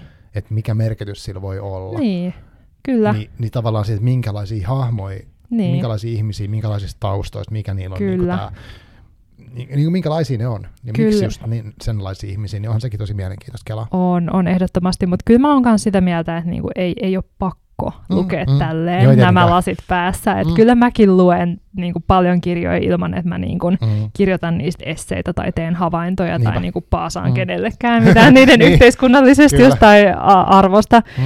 Et, et, niin kuin, lukea voi ihan niin kuin, millä motiivilla tahansa. Ja mun mielestä kirjat on aina tervetulleita. Kirjat herättää aina yhteiskunnallista keskustelua. Vaikka ne olisi tommosia niin kuin suovillilaulu, että mm. siinä on jotain aivan tuommoista, mikä provosoi mua kauheasti. Niin ainakin mä nyt puhun siitä täällä podcastissa. Niin, ja, ja aika moni muukin lukija on puhunut tästä samasta aiheesta, että on tosi hyvä, että toi nousi tapetille. Joo. Ja, ja niin kuin ehkä se, että meillä on tuommoinen esimerkki, niin kuin se Suonvillilaulu, tarkoittaa, että seuraavan kerran, kun joku on kirjoittamassa vastaavan teoksen, niin se pysähtyy miettii, että onko nyt tarpeellista kuvata mm. niin kuin jotain reisien paksuutta. Mm. Tämä on hyvä pointti. Jep, että kyllä mä, niinku, niinku, mä en ole yhtäkään kirjaa vastaan oikeasti, vaikka mä, vaik mä en pitäisi jostain kirjasta Mm. tai vaikka mä kritisoisin sitä kovasti, niin kyllä mä niin kuin aina toivon tai toivotan kirjat tervetulleeksi meidän yhteiskuntaan ja mä, mä sitten tota, yritän tulkita niitä niin kuin omien, omien työkalujeni avulla ja herättää yhteiskunnallista keskustelua, koska mun mielestä se on se niin kuin, niin kuin paras juttu melkein, mitä kirjat voi tarjota, että me voidaan sillä muuttaa yhteiskuntaa tai Mm. kanssa ihmisten ajatuksia tai ainakin vähän penkoon niitä. Niin, ja musta- se on aina mm, hyvä. Joo, jotenkin se, että se herättää ehkä miettiä, että miksi vaikka, vaikka olet tai ajattelen, että joku asia on itsestäänselvyys, Niin, niin, tota, niin sit jos siitä saa itsensä kiinni jotenkin ja täm, tämmöisen vaikka niinku kautta, että niin. Niin. okei, okay, mä tajunnut, että ei ole pakko niinku kuvailla niitä naisten kroppia, tai ei ole pakko, Niin. että se, joo joo, siis mut, mut toi on tosi, mä tykkään tämän tyyppisestä, että sit, sit mä saan itse semmoisen lisä, Uh, Niin. niinku työkalun sinne päähän, vaikka niin. se on Niin. koko ajan niinku käytös. Hei, mutta se on just vaan niinku semmoinen niinku oma, oma työkalupakki niinku Mm. mm. kasaantuu. Et niitä voi käyttää, jos haluaa, mutta voi lukea ihan vaan, koska tekee mieli. Ja, ja silleen niinku olla tekemättä mitään muistiinpanoja. Ihan Aivan. vaan huvin vuoksi. Niinpä. Se on, se on tosi fine. Joo. Joo, tota, me ollaan Mirva nyt puhuttu aika monesta asiasta tässä, mutta onko sul, tuleeko sul vielä, mie- onko sul joku semmoinen asia, minkä sä nyt haluaisit vielä sanoa, kun nyt on se mikki vielä vähän Jep, aikaa, jep. Et mi, jos on jotain semmoista, että me ollaan puhuttu niin kuin, tavallaan siitä sun somen tekemisestä, sen Joo. taustoista, ehkä aika syvin sun motiiveista, musta on ollut kiinnostava kuulla, niin kuin, että m- miten sä oot päätynyt just tällaista tekemään, ja sitten se on, ja sitten toisaalta tästä sun niin kuin, tutkimusaiheesta, Mm. ja, onko jotain semmoista, mikä vielä olisi, minkä sä haluaisit vielä? No mun Sano. mielestä me ollaan niinku aihealueittain käsitelty vaikka mitä, Mm. mm. mikä on niinku tosi ihanaa, että sä oot jaksanut näin pitkään höpötellä mukaan ja ihanaa, jos kuulijat olette ollut alusta loppuun asti. Joo. Ihan super fine, nice. Kiitos, kiitos, että olette kulkeneet tämän matkan kanssamme. Mutta ehkä niinku mä haluaisin käyttää tätä mun NS-ruutuaikaa, Joo. tai miksi tätä pitäisi sanoa mikrofoniaikaa vielä siihen, että Mä ajattelin, että mä vinkkaisin vielä kuulijoille semmoisen teoksen, mitä mä käytin tosi paljon tuossa mun gradun kanssa, mikä, Joo. mikä oli musta ihan, ihan mega hienosti kirjoitettu ja siihen on siis koottu erilaisten feminististen tai niinku feminiinistä kirjallisuuden tutkimusta soveltavien tutkijoiden teoksia. Joo, hyvä, tää on hyvä. Joo, että siis tää oli semmoinen, mitä mä käytin vähän niinku raamattuna Okei. okay. tuota gradua tehdessä, että Mm. tässä oli niin paljon tosi tosi mehukasta hyvää ja niinku ajankohtaista tärkeät sisältöä. Ja tää on vielä kirjoitettu tosi hyvin ja helposti lähestyttävästi. Eli semmoinen kuin tota, toimittaneet Karkulehto Sanna ja Leena-Maija Rossi. Jyväskyläläisille varmaan tuttuin nimi. Eli siis Leena-Maija Rossi, Karkulehto Sanna ja teoksen nimi on Sukupuoli ja väkivalta. Luke- Okei. Lukemisen etiikkaa ja politiikkaa. Mm. Toi on semmoinen teos, mikä... ylös. Joo. Niin toi on semmoinen teos, mikä, minkä mä tota, on hankkinut itselleni sähköisenä, mutta musta tuntuu, että se on niin hyvä, että mä haluan sen ihan niinku Joo. fyysisenä, Mm. tiedätkö, mun hyllyyn, että sitä voi lueskella sängyssä illalla ja silleen, että siis niinku super asiantuntevaa ajankohtaista tutkimustietoa suomalaisesta kirjallisuuden ja kulttuurin kentältä, että siinä siis on muutakin kuin kirjallisuutta, että siinä esim. jotain tota, muistaakseni elokuvien konventioita ja myös Okei, käytiin läpi hyvä, ja tämmöistä, niin että se oli niinku tosi jotenkin herättelevää ja just helposti lähestyttävää tutkimusta, jo- jota oli tosi helppo käyttää myös tuossa mun omassa gradussa, että jos joku teistä kuulijoista vaikka työstää jotain tuommoista opinnäytetyötä tai gradua tai muuta, niin toi on semmoinen, mistä saatte varmasti paljon niin kuin hyvää, tosi, tosi käyttökelpoista materiaalia. Niin tuon mä halusin vielä vinkata, koska toi oli mulle niin tärkeä teos ja sitä mä tuun varmasti lukemaan nyt ton gradun valmistuttua myös. Joo, toi on tosi mielenkiintoinen. Mä haluaisin lukea tuon, koska musta on niinku, et sit, siitä saa niinku lisää, pääsee syvemmälle vielä varmaan tähän, tähän teemaan. Sitten mulla oli tällä, tässä podcastissa oli tuossa, olisi 2019, niin Min, Minja Joo. Koskela oli, Joo, ketä on se ennen kaikkea feministi, kirjan kirjoittanut. Se on hyvä musta kirja, niin kuin tutustua tähän feminismi-teemaan ja intersektionaalisuuteen. Sitten nämä, siis sitten tämä Tympeät tytöt-kirja on hyvä, Jep. mutta sitten tämä on myös sarjakuvataiteilija Ruotsista. Liv Strömquist. Joo, Liv Strömquist, uh, niin hänellä on tosi monta tämmöistä sarjakuva-albumia, niin kuin vaikka. Prinssi Charlesin tunne tai nyt Kyllä. kuningas Charlesin tunne Kyllä. uh, ja, ja, ja, muita, niin, ja kielletty hedelmä, niin ne on musta tosi, hänellä on, siinä on myös semmoinen tosi erilainen tyyli kuin Riinalla, mutta siis semmoinen niin kuin sivistystä paljon, paljon Kyllä. tietoa On, ja sitten semmoista on. hauskaa ja aika ronskii huumoria. Ehdottomasti tosi helposti lähestyttävää Kyllä. tota, materiaalia. Ja itse asiassa mun blogissa viimeisin postaus on Liv Strömquistin noista tota, ä, punaisen ruusu puhkeaa kukkaan ja Prinssi Charlesin tunneteoksista. Kyllä, joo. Et joo, on, on, voin suositella itsekin, että, että tota, tutustukaa, jos ette ole vielä tutustunut. Ja, ja tota, miksei kaikkiin muihinkin, mitä me ollaan tässä tämän podcastin Mm. aikana nyt puhuttu, että Joo, oltiinpa me niistä mitä mieltä tahansa, niin niin kuin puhuttiin tuossa aiemmin, niin kirjat kyllä aina ansaitsee tulla luetuksi, ja, ja jos, niistä, jos ne herättää mielipiteitä, niin aina parempi vaan. joo. Hei, tota, kiitos Mirva tosi paljon, kun tulit tänne Joo. ja jota, kerroit juttuja. Onko sulla vielä jotain, haluatko niinku ohjata ihmiset sun mir, at Mirva Joo. Alvio Meri tili, mutta onko muita, mi, mistä löytää sen blogin esimerkiksi? No, Sun he- blog, toki joo. sen Instagramin kautta sieltä löytyy linkki. Joo, se on varmaan helpoin. Mm. Et, et laittakaa vaan Instaan seurantaan se Mirva Joo. Meri, tai se Mirva alaviiva Meri, Hmm. niin sitä kautta se tulee sitten vastaan helposti. Ja jos nyt joku haluaa googlettaa, niin se on tota Meridian ää, feminististä kirjallisuustiedettä taitaa olla Joo. sen blogin nimi. Joo. Eli Meridian ja Mirva tyyppisillä No. tägeillä löytää niin. sitten. Ja varmaan tämän podcastin jostain, tota, jostain esittelytekstistä ehkä Joo, mä laitan sinne kans. linkin ainakin siihen Instaan ja tota, tuohon sun graduun, niin sieltä Joo, pääsee alkuun. hei, ihan sika hauskaa. Hyvä. Mutta kiitos sulle, on ollut ihan superhauskaa olla täällä keskustelemassa tästä asiasta ja niin kuin, toivottavasti kuulijat tykkäsitte kanssa ja, ja tota, saitte tästä jotain työkaluja tai eväitä nyt sitten kirjojen tulkitsemiseen vähän tämmöisen intersektionaalisen tai ainakin feministisen tota, ajattelutavan kautta. Ja, ja tota, mä toivotan kaikille tosi hauskaa syksyä ja erityisesti sulle Marko, kiitos, että sain olla täällä ja, ja tota, tulkaahan käymään täällä Markon studiolla, eli täällä kahvilalla Hyvinkäällä, missä me nyt istutaan. Tämä on hurmaava paikka mä suosittelen tätäkin ihan kaikille. Kiitos paljon. Joo, kiitos tosiaan kuulijoille. Taakansi.fi ja sitten Taakansi podcast IG. No kyllä tiedätte, tai en mä tiedä, itse asiassa mä en tiedä, mitä kautta niin kuin ihmiset tätä sitten kuuntelee. Et mähän julkaisen juttuja eri, eri kanaviin, mutta jos kuuntelette, niin kiitos teille ja tota, kaikkea hyvää. Tavataan taas lähiaikoina. Moi! Moi moi!